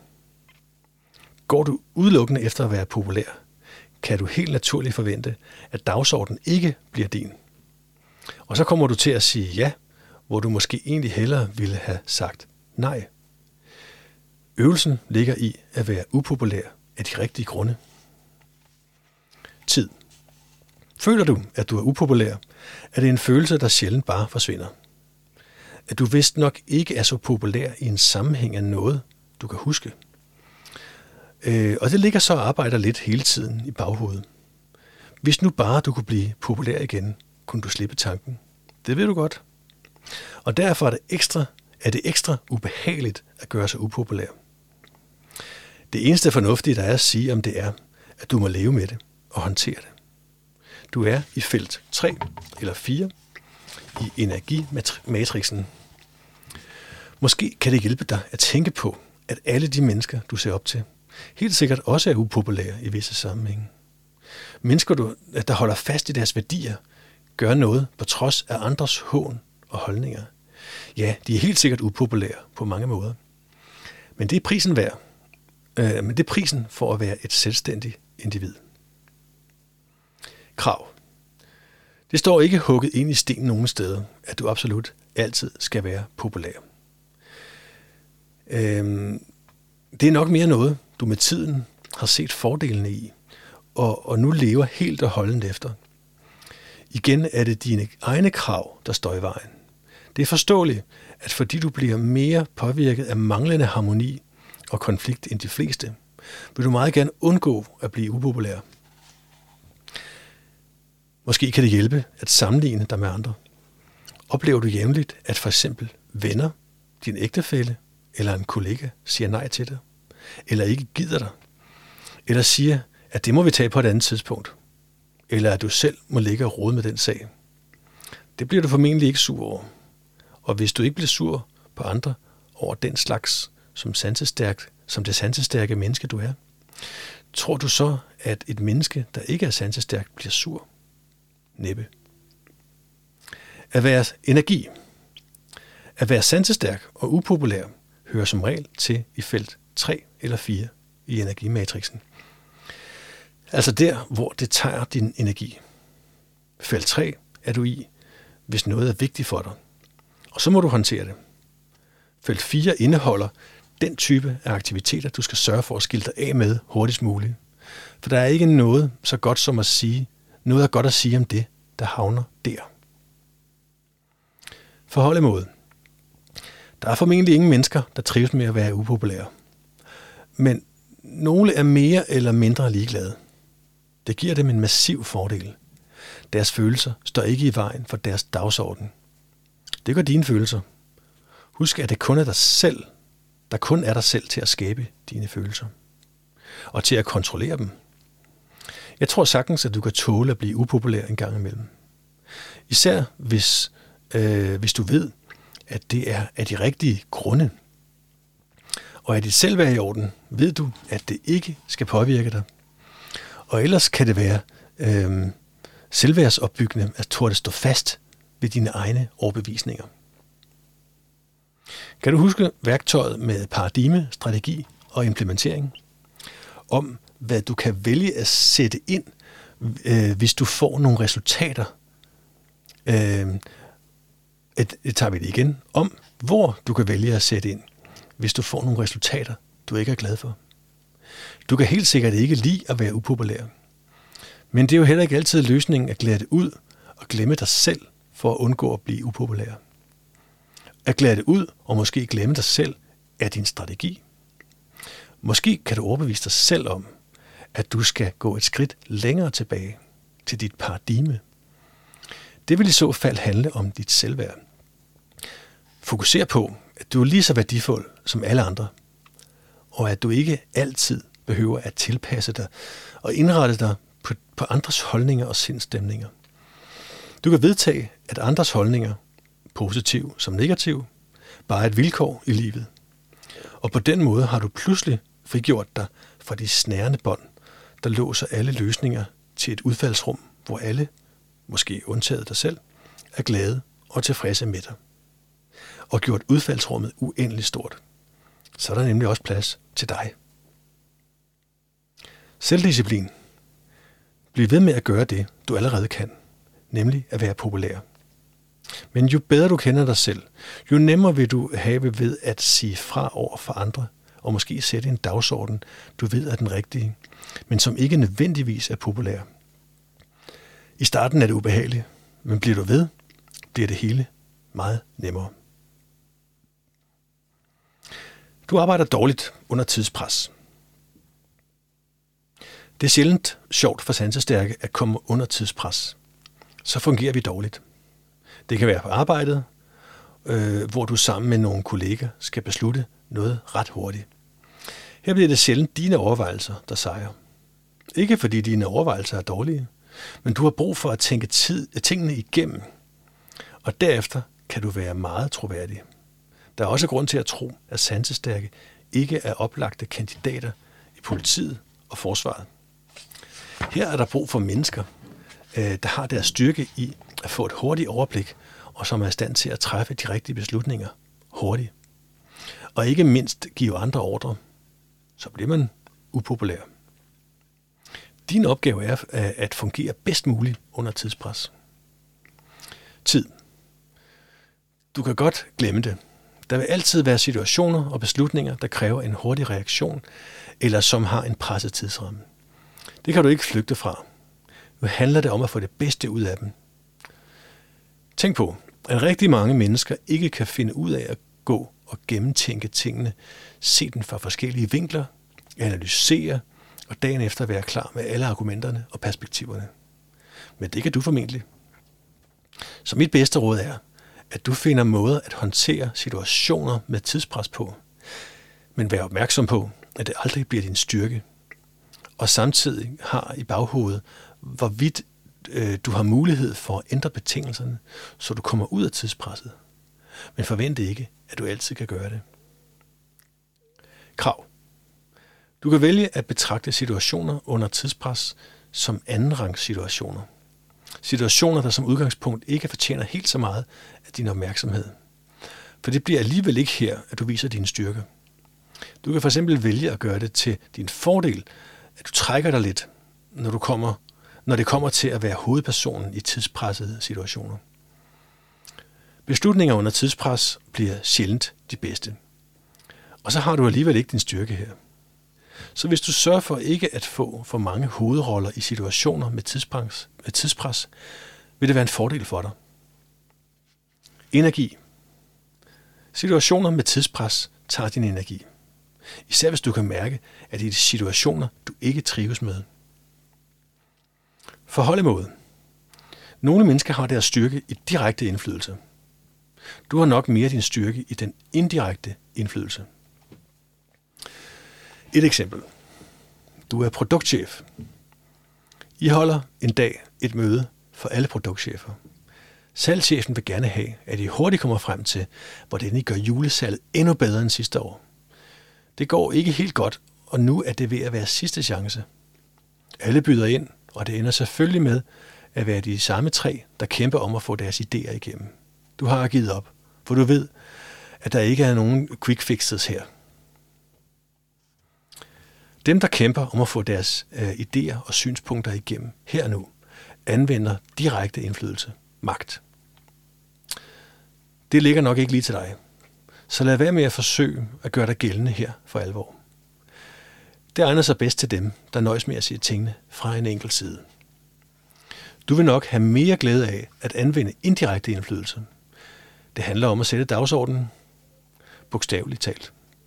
Fordi du som sansestærk formentlig har din styrke i at gå og gruble over forskellige måder at løse opgaver på med tilhørende argumenter.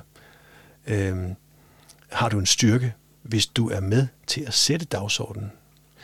Så havde du før mødet fået et punkt ind på dagsordenen omkring udsving i julesalget, så havde du været på hjemmebane. Og jeg taler ikke om det her møde, men selvfølgelig om møde før det. Øh, for du havde jo allerede forudset, at det ville blive et muligt emne. Når du sætter dagsordenen, gør du noget, der oftest er mere indflydelsesrigt, end at bruge direkte magt. For den, der sætter dagsordenen, definerer også udfaldsrummet. Lad dem bare kæmpe om, hvilket er hvis synspunkt, der er det bedste. Så længe du har sat rammen for kampen, du er tilbage på hjemmebanen. Selvdisciplin. Hvis du som så mange andre mennesker og sansestærke, er dårligt til hurtige beslutninger, så hold dig tilbage. Lad dig ikke friste til at deltage i skænderierne. Det bliver alligevel ikke dig, der vinder. Og hvis du gør, vil du have dårlig samvittighed over at have vundet, og i øvrigt være i rigtig dårlig humør efter balladen i flere dage efter. Du er bange for kritik. Du ved det formentlig godt. Kritik er oftest positivt ment. Det er en måde for andre at udtrykke deres holdninger og indsigt i dine projekter på. Selvfølgelig er der også meget kritik, der mere handler om, at kritikeren øh, mest kritiserer for sin egen skyld. Men de færreste af os er gode til at modtage kritik, eller lige frem at sige tak for den. Sansestærke går en tand længere. Vi bliver lige frem bange for kritik, fordi den, det påvirker os kraftigere end de fleste. Det kan vi som sådan ikke gøre hverken for eller noget ved. Men vi kan dog vælge at trække essensen ud af kritikken og bruge den lige så positivt, som den var ment. Tip. Undskyld. Tid. Det her er en opgave, du skal forvente vil tage en del tid, før den er på plads. Men det gør heller ikke noget, for du har resten af livet til at arbejde på sagen. Så gør tiden til din ven. Det gør du bedst ved at acceptere, at de dybere liggende vaner er tidskrævende, øh, de er tidskrævende at arbejde med. Det er ikke så meget, øh, så meget det at få en ny og bedre vane. Det svære ligger i at skille sig af med den gamle vane. Krav. Mit bedste råd til at imødekomme og håndtere kritik på, er gennem selvironi. Selvironi skader ikke dit selvværd, eller andres opfattelser af dig og dine evner. Til gengæld er det befriende at møde mennesker, der griner af sig selv, når de begår fejl. Og tænk på alternativet. At vedkommende, der gør noget forkert, skørt eller dumt, absolut ikke lægger op til, at det på nogen måde er sjovt. Det giver en ret ubehagelig og trykket stemning. Så sænk paraderne og kast dig ud i livet. Livet er ikke perfekt. Hvorfor skulle du så være det? Energi. Måske bruger du i dag en masse kræfter og energi på at forebygge og undgå kritik. Som du ved nu, er det ikke sjovt at leve livet efter en dagsorden, der handler om at undgå. Det er meget sjovere og mere energigivende at leve efter at opnå noget. Øh, det tager tid, men åbner også op for en helt ny verden. Og den enorme mængde energi, du får i overskud, kan du passende bruge på at gøre dig selv dygtigere til at modtage kritik. Forhold mod. Brug energimatrixen til at filtrere, hvad der betyder noget for dig. Handler kritikken om noget, der er vigtigt for dig, kan du vælge at forholde dig til kritikken som noget, der er med til at skubbe dig fremad og ikke tilbage. Og hvis kritikområderne ikke er så vigtige, kan du vælge at se helt bort fra dem. Det her er meget øh, lettere sagt end gjort. Det er her, at du er nødt til at skubbe din passion lidt i baggrunden og trække selvdisciplinen frem på scenen. For du er drevet af passion, og den passion kan nemt forsvinde, hvis du bliver kritiseret. Selvdisciplin. Hvis du vil have noget godt ud af kritik, kræver det selvdisciplin. Øh, og der er rigtig meget godt at hente i andres kritik. Tænk på dig selv. Hvis du vælger at kritisere noget, er, det formen, er der formentlig en pointe i det. Altså udover, at det kan føles rart. Du ved måske noget, den anden ikke ved. Eller har nogle idéer til, hvordan den anden kommer videre, eller bliver endnu bedre. Tænk, hvis andre også har det sådan. Så kan du blive virkelig beriget af andres kritik. Men sørg for at holde din stolthed i baggrunden. For ellers får du ingen glæde af kritikken. Det kræver selvdisciplin. Men det er bestemt muligt med noget øvelse.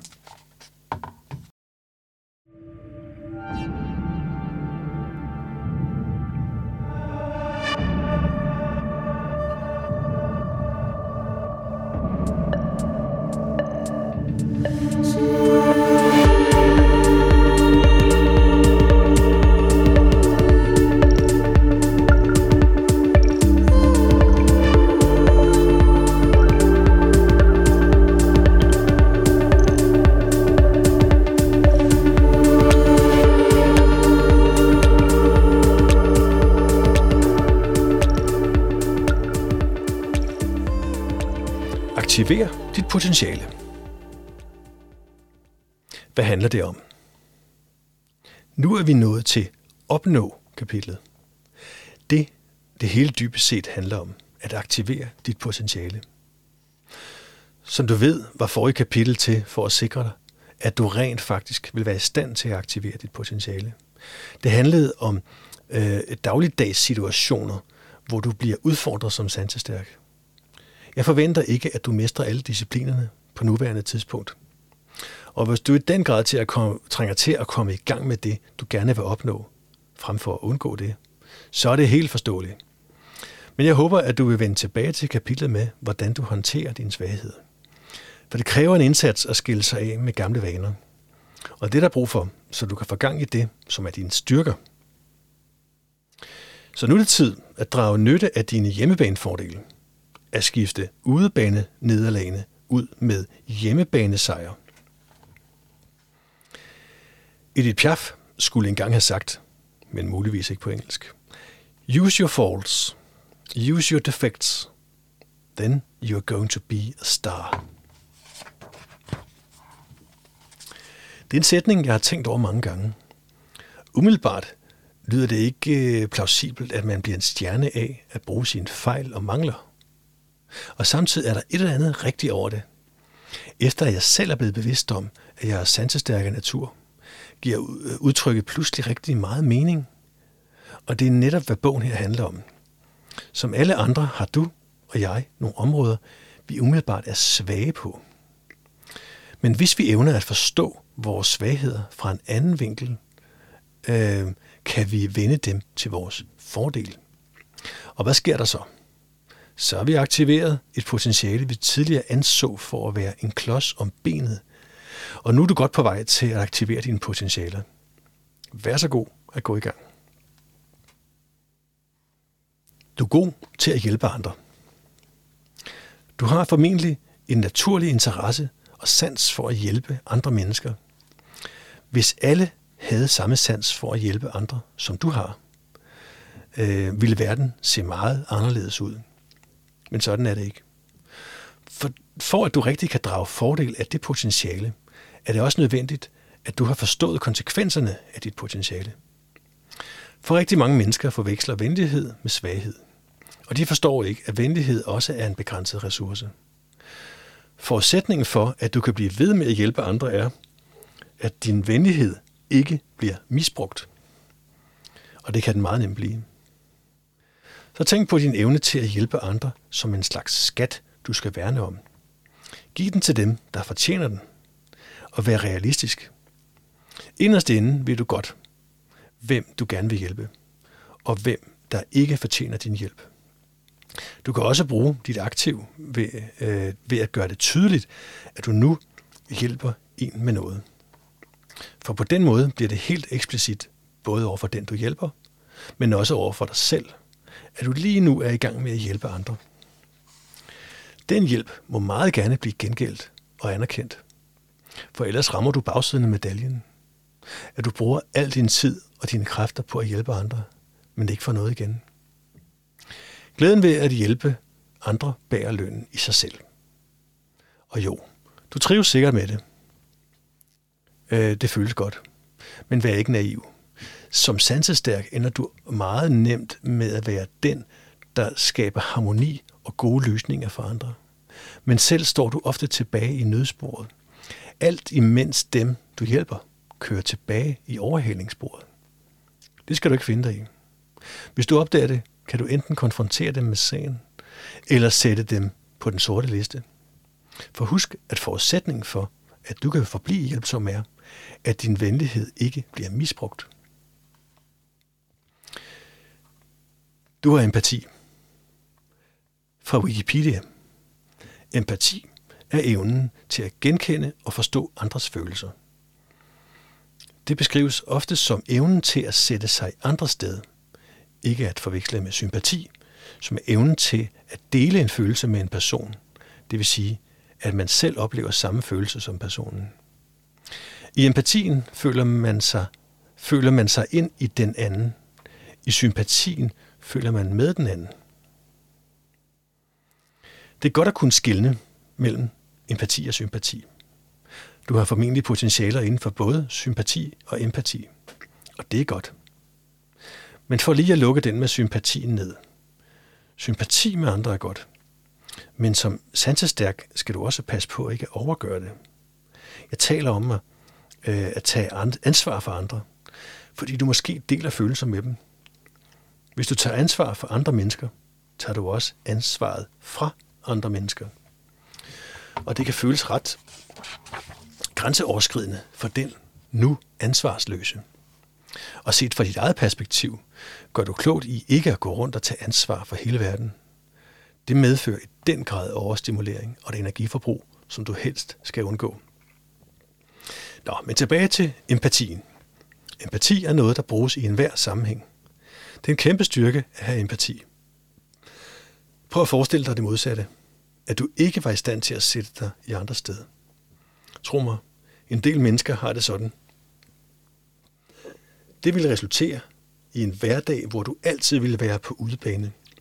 For mens andre forstår hinanden og ikke behøver at tænke over alle de mange situationer i hverdagen, hvor empatien kommer ind som den hjælpende hånd, vil dem uden empati gå og undre sig hele dagen. De er uden for tillidscirklerne. Hvad gør man så? Et par oplagte løsninger er at grave sig ned i en interesse eller et fag, og helst ikke dukke op til overfladen igen, hvis det kan undgås. En anden mulighed er at gå efter at blive boss. Fordelen ved ikke at skulle beskæftige sig med andres følelser er, at man meget nemmere kan få det, som man selv vil. Øh, måske er det derfor, at nogle chefer, og de fleste diktatorer, ofte beskrives som følelseskolde og uden empati. Den vej skal du nok ikke nedad. Og du behøver heller ikke, du behøver det heller ikke. For med en stor forståelse for andres følelser, har du alle forudsætningerne for at involvere dig med andre mennesker. Bare du også husker dig selv. Det er ikke godt at kunne sætte sig så meget i andre sted, at du helt glemmer at pleje dig selv. Så tag dig selv alvorligt. Ellers kan du ikke forvente, at andre gør det.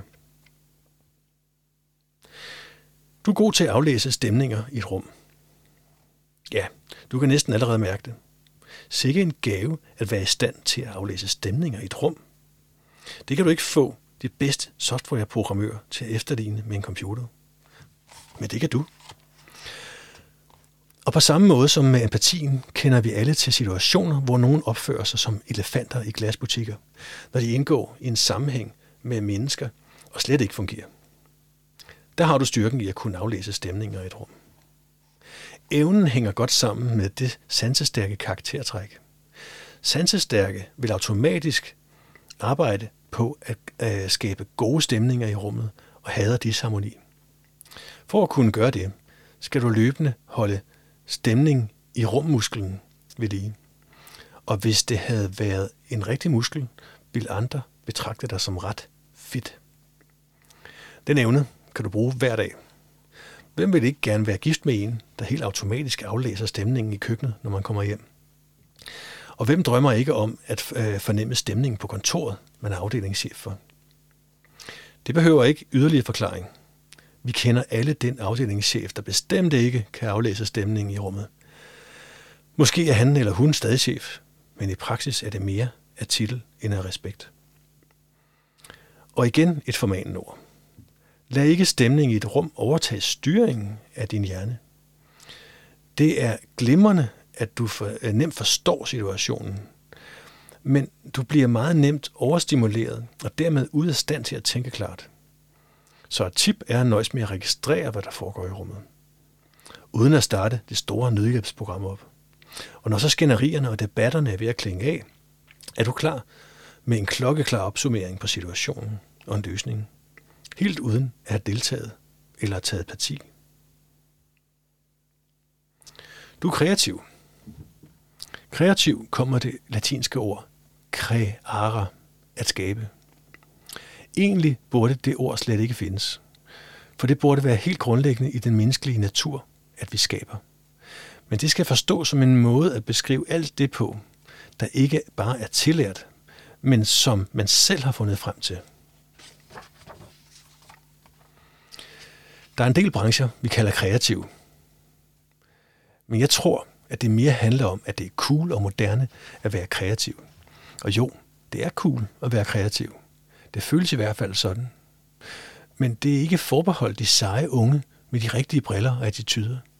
Vi er alle sammen kreative, og det er du også.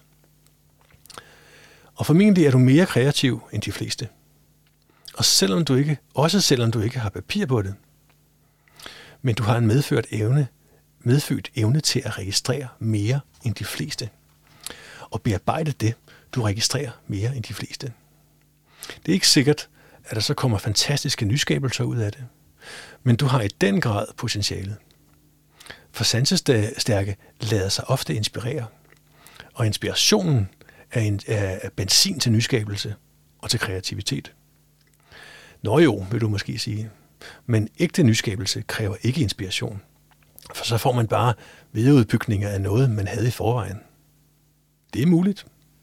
Men i praksis bygger stort set al vores udvikling på fundamentet af noget, vi allerede havde i forvejen. Og så er du i den grad, øh, så har du i den grad evnen til både at registrere og behandle. Og hvis nogen siger, at du jo ikke kan være kreativ, hvis du ikke arbejder i hvis du måske arbejder i, arbejder i et ikke-kreativt erhverv, ved du, at de ikke ved, hvad de taler om. Og kreativitet handler i øvrigt ikke øh, kun om tiden på arbejdspladsen, men om en livsindstilling. Du er god sammen med mennesker, bare ikke så længe ad gangen.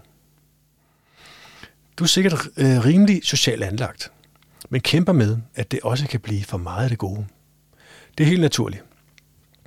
For mange mennesker, for meget alarm, for mange indtryk medfører overstimulering. Din hjerne koger over, og så skal du helst et andet sted hen. Jeg har tidligere i bogen beskrevet måder at håndtere overstimulering på. Det er simpelthen ikke så svært. Især ikke, når man kender symptomerne på det og indretter sig på at undgå det. Når vi lægger hjælpsomhed, empati, evnen til at aflæse stemninger i et rum og noget af kreativitet sammen, er du værdifuld i sociale sammenhænge. Det er ikke sikkert, at du er midtpunktet i selskabet. Men det er også langt fra sikkert, at det er den rolle, du trives bedst med. Så tænk over, hvor din, øh, hvor din hjemmebane i sociale sammenhænge er. Og arbejde på at være der. Og husk så at gå hjem, inden du får for meget. For, som du nu også ved, bliver sansestærke mennesker let overstimuleret. Og overstimulerede mennesker har det med at skifte personlighed over mod det temmelig usympatiske, fordi hjernen er gået i nødprogram og mest tænker på at få dig væk. Endnu en grund til at trække sig fra forsamlingen og tage dig selv alvorligt. Du har brug for og er god til at udtrykke dig. Øh, som jeg har beskrevet tidligere, er du sikkert en god og tålmodig lytter. Men du har også behov for at komme til ord. Og når du gør det, er der også en mindre risiko for at blive overstimuleret. Som Madonna ville sige det. Express yourself. Det er netop pointen. Med alle de tanker og, og indtryk, du arbejder med i dit hoved, er det en gave at udtrykke dem. Både for dig selv og for andre. Jeg taler om at skrive, fotografere, lave video, holde foredrag eller andet, der giver dig mulighed for at udkomme. Du har et karaktertræk, der fylder dit hoved op med indtryk og tanker. Det er ikke ubetinget godt eller sjovt. Men hvis du vender udebane ulemperne til hjemmebane fordele, bliver det nemt at lave home runs. De største udfordringer ved at udkomme bliver nok to ting. 1. At turde udkomme. Du er sikkert bange for kritik fra omgivelserne. Tænk, hvis de ikke synes om dig længere, eller ikke tager dig alvorligt. Måske ryger du ud af vennekredsen. Stoler du egentlig selv på det, du har på hjerte? Det korte svar finder du i energimatrixen. Du beslutter dig for, at det ikke er vigtigt, hvad andre synes om det, du har på hjerte. Og det skal heller ikke tage energien fra dig. For hvis du et øjeblik glemmer dit image, ligger det, du vil udkomme med, faktisk i det felt, hvor det er vigtigt. Og, og du får energi af det. Så hvis du kan vedtage, at andres holdninger og synspunkter ikke skal ændre på det, du har på hjerte, har du lige placeret en vigtig ting i dit liv der, hvor det hører hjemme. Det giver energi, og det er vigtigt. 2. At få struktureret tankerne. Med alle de indtryk, du bearbejder, plus de tanker, du selv skaber, er det let at blive forvirret. Så prøv at få noget struktur på det, du vil udkomme med. Det er begrænsningens kunst. Det kan måske være en god idé at bruge noget tid på at strukturere dine tanker. Altså lidt ad gangen. For ellers ender du bare med at blive overstimuleret. Du er mere ærlig og troværdig end de fleste. Det er store ord, og måske er det slet ikke rigtigt. Men der er grund til at tro, at du fremstår mere ærlig og troværdig end de fleste. Øh, måske fordi du også er det. I og med, at du tager mange indtryk ind, øh, fornemmer det uhåndgribelige og gerne søger harmoni mellem mennesker, vil du naturligt være den, der ikke går til ekstremer, men forstår situationen og nuancerne. Mange mennesker har ikke udviklet de sanser særlig meget, og de bruger i stedet en strategi at være ensidige og unuanceret. Det kan være en meget effektiv strategi, for hvis man skærer alle detaljerne og nuancerne fra, og ikke beskæftiger sig synderligt med alt det, der rent faktisk betyder noget, men som kræver en evne til at holde mange bolde i luften samtidig, ja, så kan man nemt komme med slagkraftige argumenter, planer og visioner. Problemet er bare, at de ofte ikke holder. Det bliver alt for forsimplet. Fordi du netop er i stand til og vant til at håndtere mange indtryk samtidig, er du også i stand til at argumentere mere nuanceret. Det er ikke sikkert, at det giver dig stående bifald, for mange vil ikke helt kunne forstå dig. Men de kan høre, at der er seriøse overvejelser bag. Du er god til at håndtere mange nuancer. Et potentiale, jeg var inde på i det forrige punkt. Og det er virkelig et potentiale. Lad os sige, at du gerne vil begå dig øh, inden for for eksempel et æstetisk fag. Så får du i den grad brug for at kunne håndtere mange nuancer. Om det så er at smage på vin, bedømme mad eller kunst, producere musik, anmelde en bog eller teaterstykke, indrette huse eller lignende. Selv hvis du tømmer, selv hvis du er tømmer, kan det være en fordel at være nuanceorienteret. For i dag har mange kunder en forventning om mere end blot et solidt håndværk. Det er muligt, at du nogle gange bliver lidt træt af dig selv og dit evige fokus på detaljer og nuancer. For så mister du nemt overblikket. Og dine omgivelser kan nok også godt miste tålmodigheden. Det skal du selvfølgelig tage i betragtning, så du ikke ender som et belastende drivanker. Samtidig kan du vælge at overtage styringen i situationer, hvor du ved, at nuancer og detaljer er vigtige. Og ikke acceptere, at andre prøver med deres grovkornede dagsorden og ofte tilhørende grovkornede argumenter. Her er du nemlig på hjemmebane, og det skal andre vide.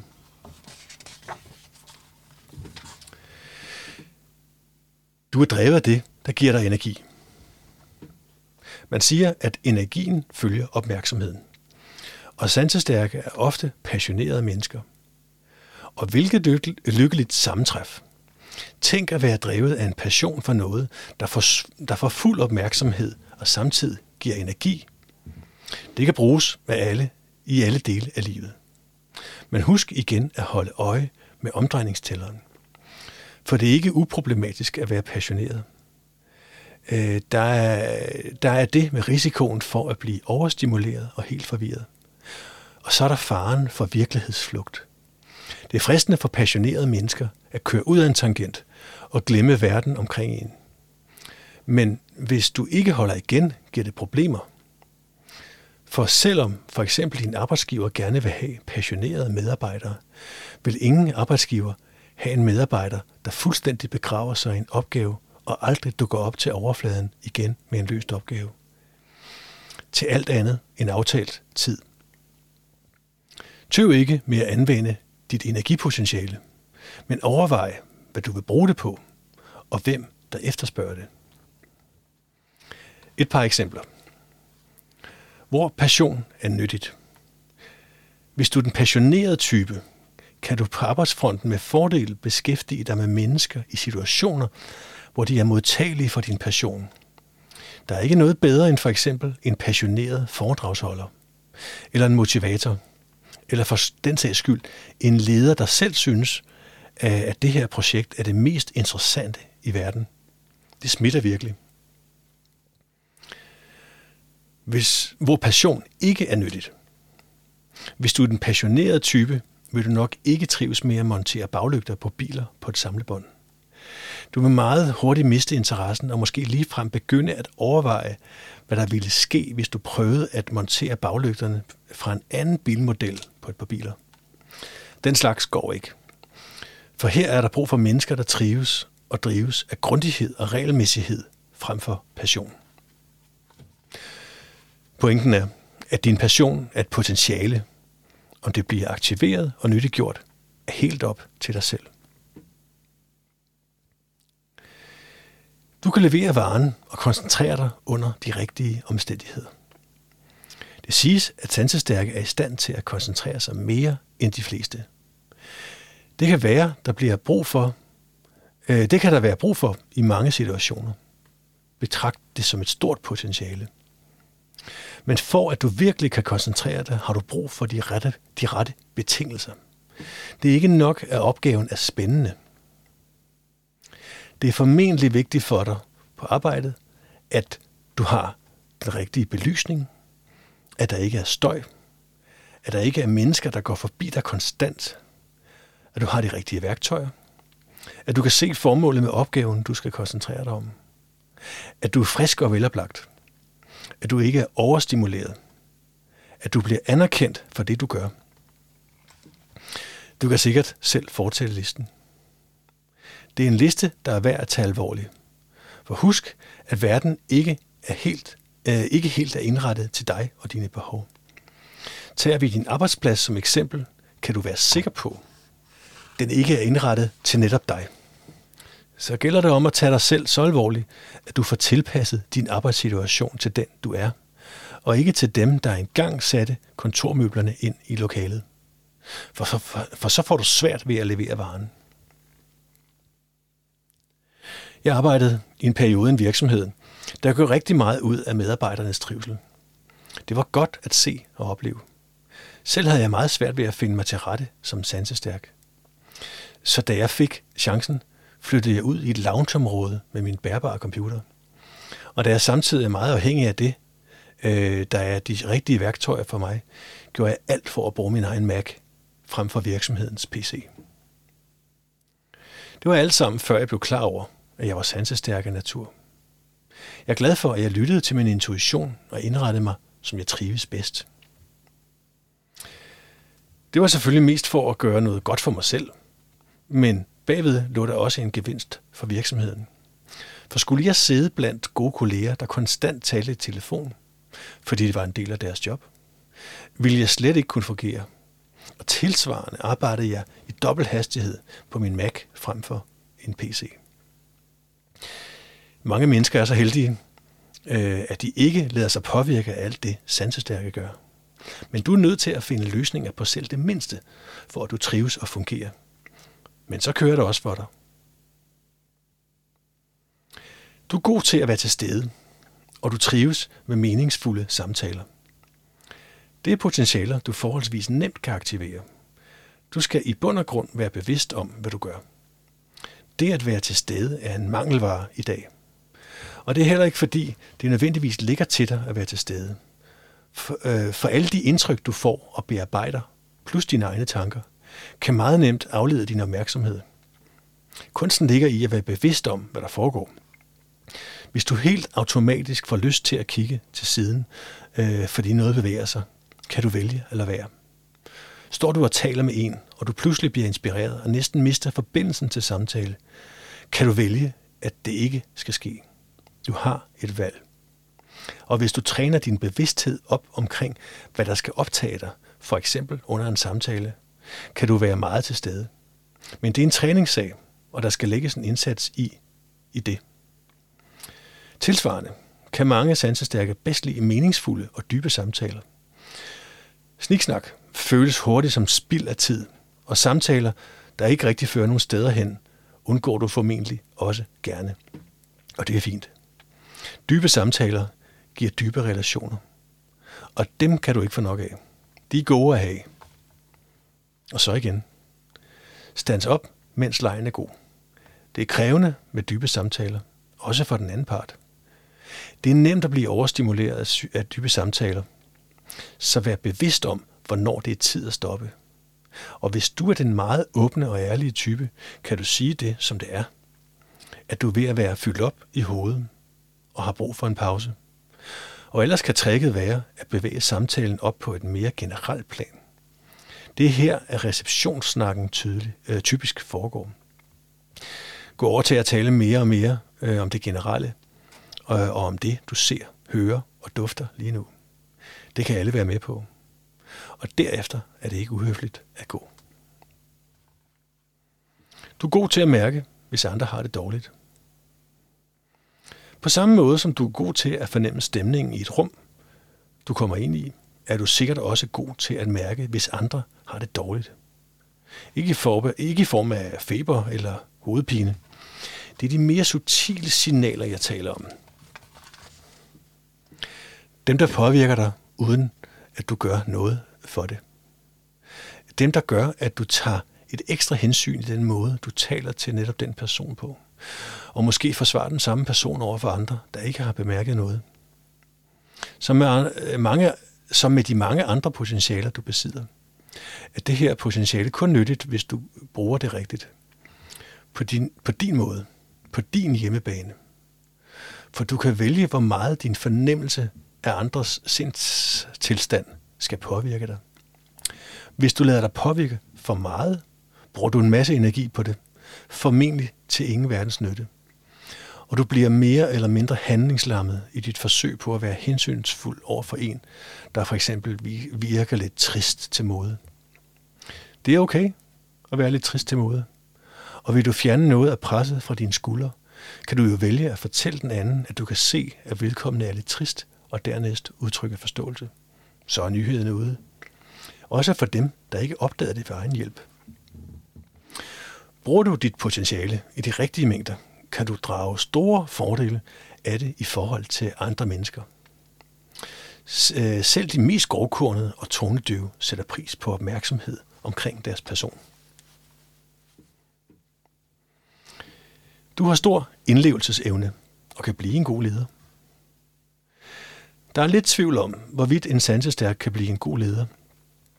Man kan måske sige det på den måde, at et rekrutteringsfirma, der laver personprofiler, nok ikke vil ringe til en sansestærk ansøger som det første, hvis de søger en leder. Mange virksomheder efterspørger typisk ledere, der kan træffe nogle beslutninger, kan trænge igennem med klare budskaber, kan være hurtige på aftrækkeren, og som er langt mere resultatorienteret end procesorienteret. Det er der ikke noget at sige til. Ikke mindst i lyset af, at lederen formentlig skal lede 80% ikke sansestærke medarbejdere. Og dem, der rekrutterer lederen, er højst sandsynligt heller ikke selv sansestærke.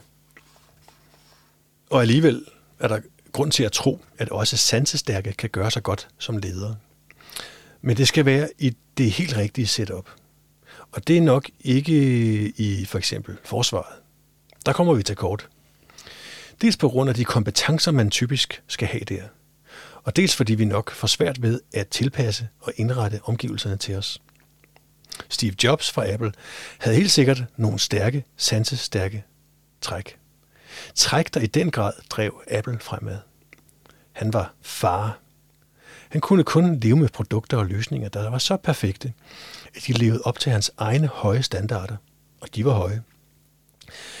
Han var villig til at forkaste produktionsklare prototyper i sidste øjeblik, hvis han ikke følte for prototypen, når han havde sovet på det. Men der er grund til at tro, at hans høje standarder ikke var et resultat af et lavt selvværd, som mange sansestærke kæmper med. Steve Jobs havde helt sikkert et højt selvværd, men kunne bare ikke leve med, med noget, der var mindre end perfekt. Helt ned i detaljen. Og han kunne også tillade sig at opføre sig, som han gjorde. Han var den alt overskyggende direktør for firmaet. Men en atypisk en af slagsen. Glemte jeg at sige, at Apple er en af verdens største virksomheder. Måske fordi der er rigtig mange derude, der fornemmer en dybere liggende passion i Apples produkter. Så sansestærke kan godt være gode ledere. Har du som sansestærk planer om en lederkarriere, er det nok værd at være skarp på, hvordan og hvorledes og hvor du bedst fungerer som leder. Det er nok ikke den konfronterende, fejlsøgende leder, du egner. Du bedst egner dig som. Men taler vi derimod om at lede via inspiration og med indlevelsesevne i medarbejdernes arbejde, tager det form. Det vil typisk være i virksomheder med selvstændige medarbejdere, der også gerne arbejder i teams og som kan begejstres. Du er et kvalitetsmenneske, ikke et kvantitetsmenneske. Der er grund til at tro, at du mere går efter kvalitet frem for kvantitet. Og det er et potentiale, du også skal være opmærksom på. For det giver mange muligheder. Et eksempel. Kvantitet er, når for eksempel landbruget gør mere af det, de altid har gjort, nemlig prøver at producere mest muligt til den lavest mulige pris. I Danmark øh, har det resulteret i, at landbruget i dag har en gæld på ca. 360 milliarder kroner. Og at langt de fleste landbrug kører med underskud på driften. Det er kvantitetstankegangens skyld. Så sent som i dag har øh, kvantitetsmejerierne øh, erkendt, at det er en dårlig vej at gå.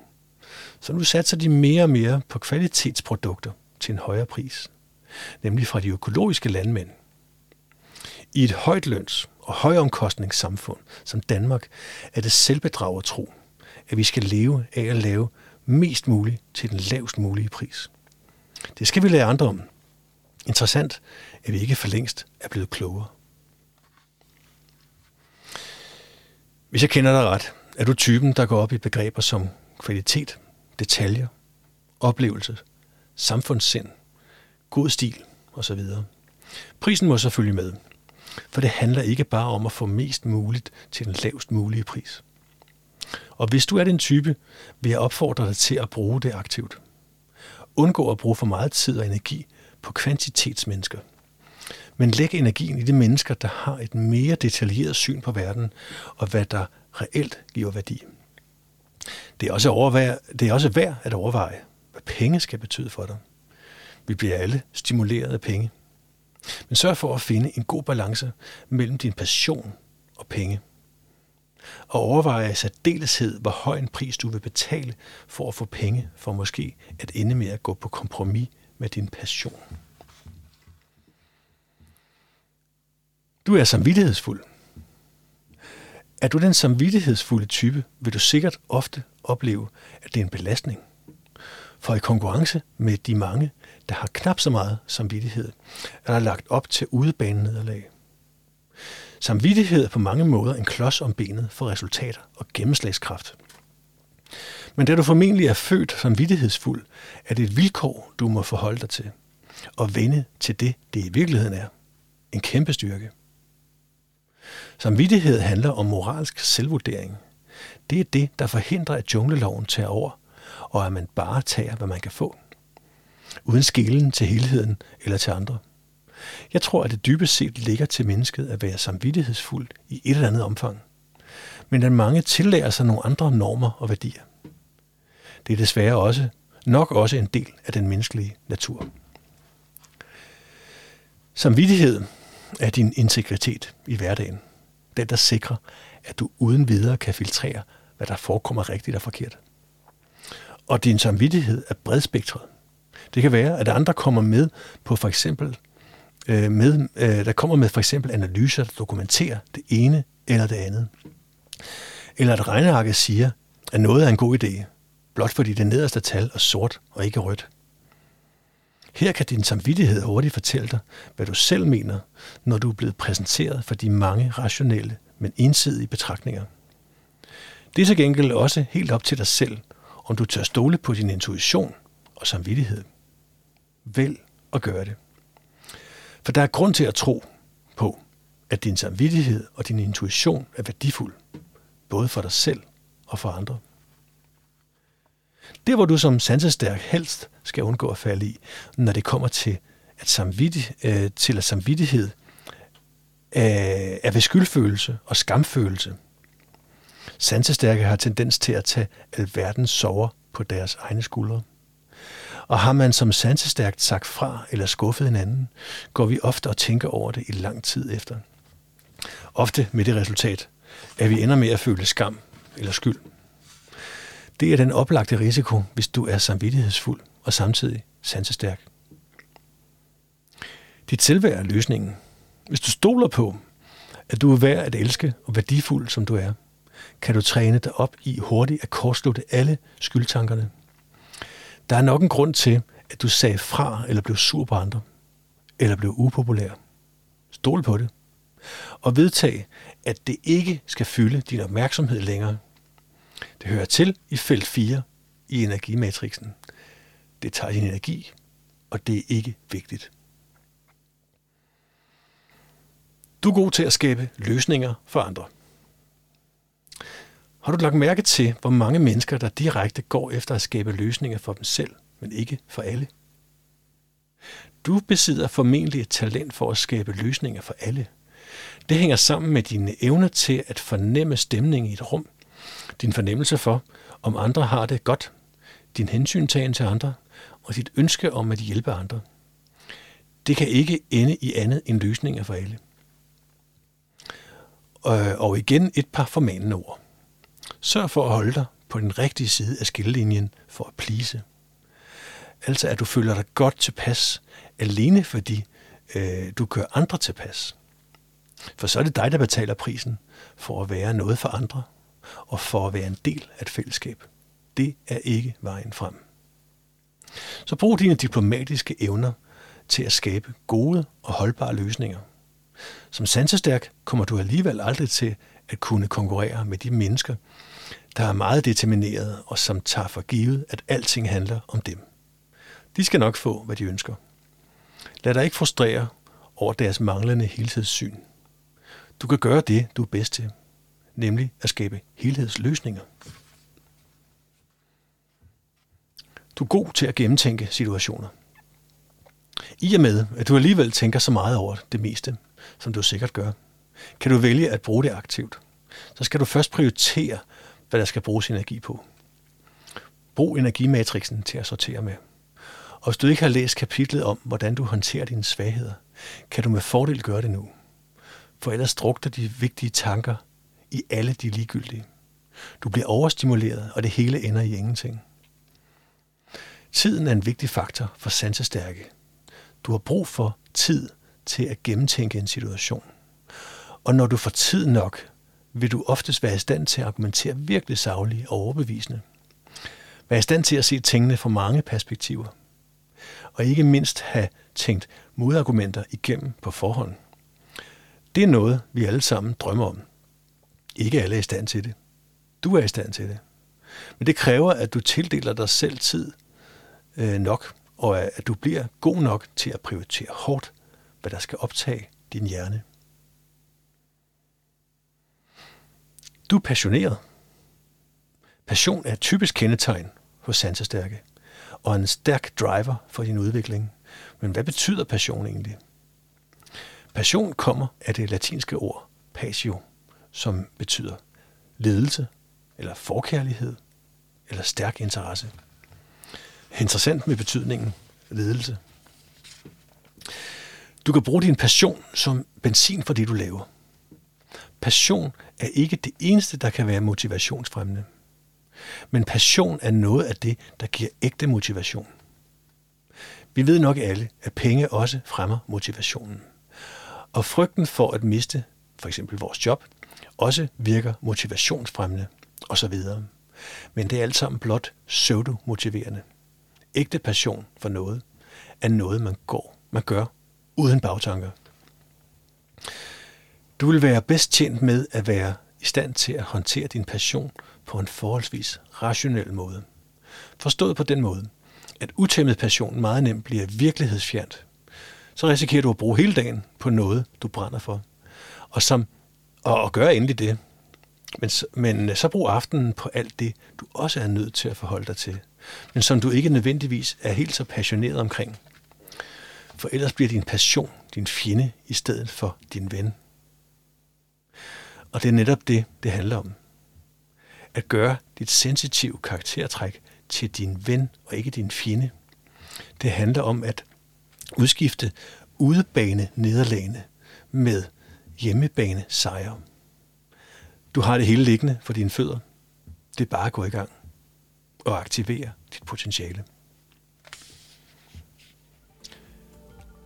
Det var slutningen på bogen Aktiver dit potentiale især for særligt sensitive mennesker. Tak fordi, at du vil lytte med.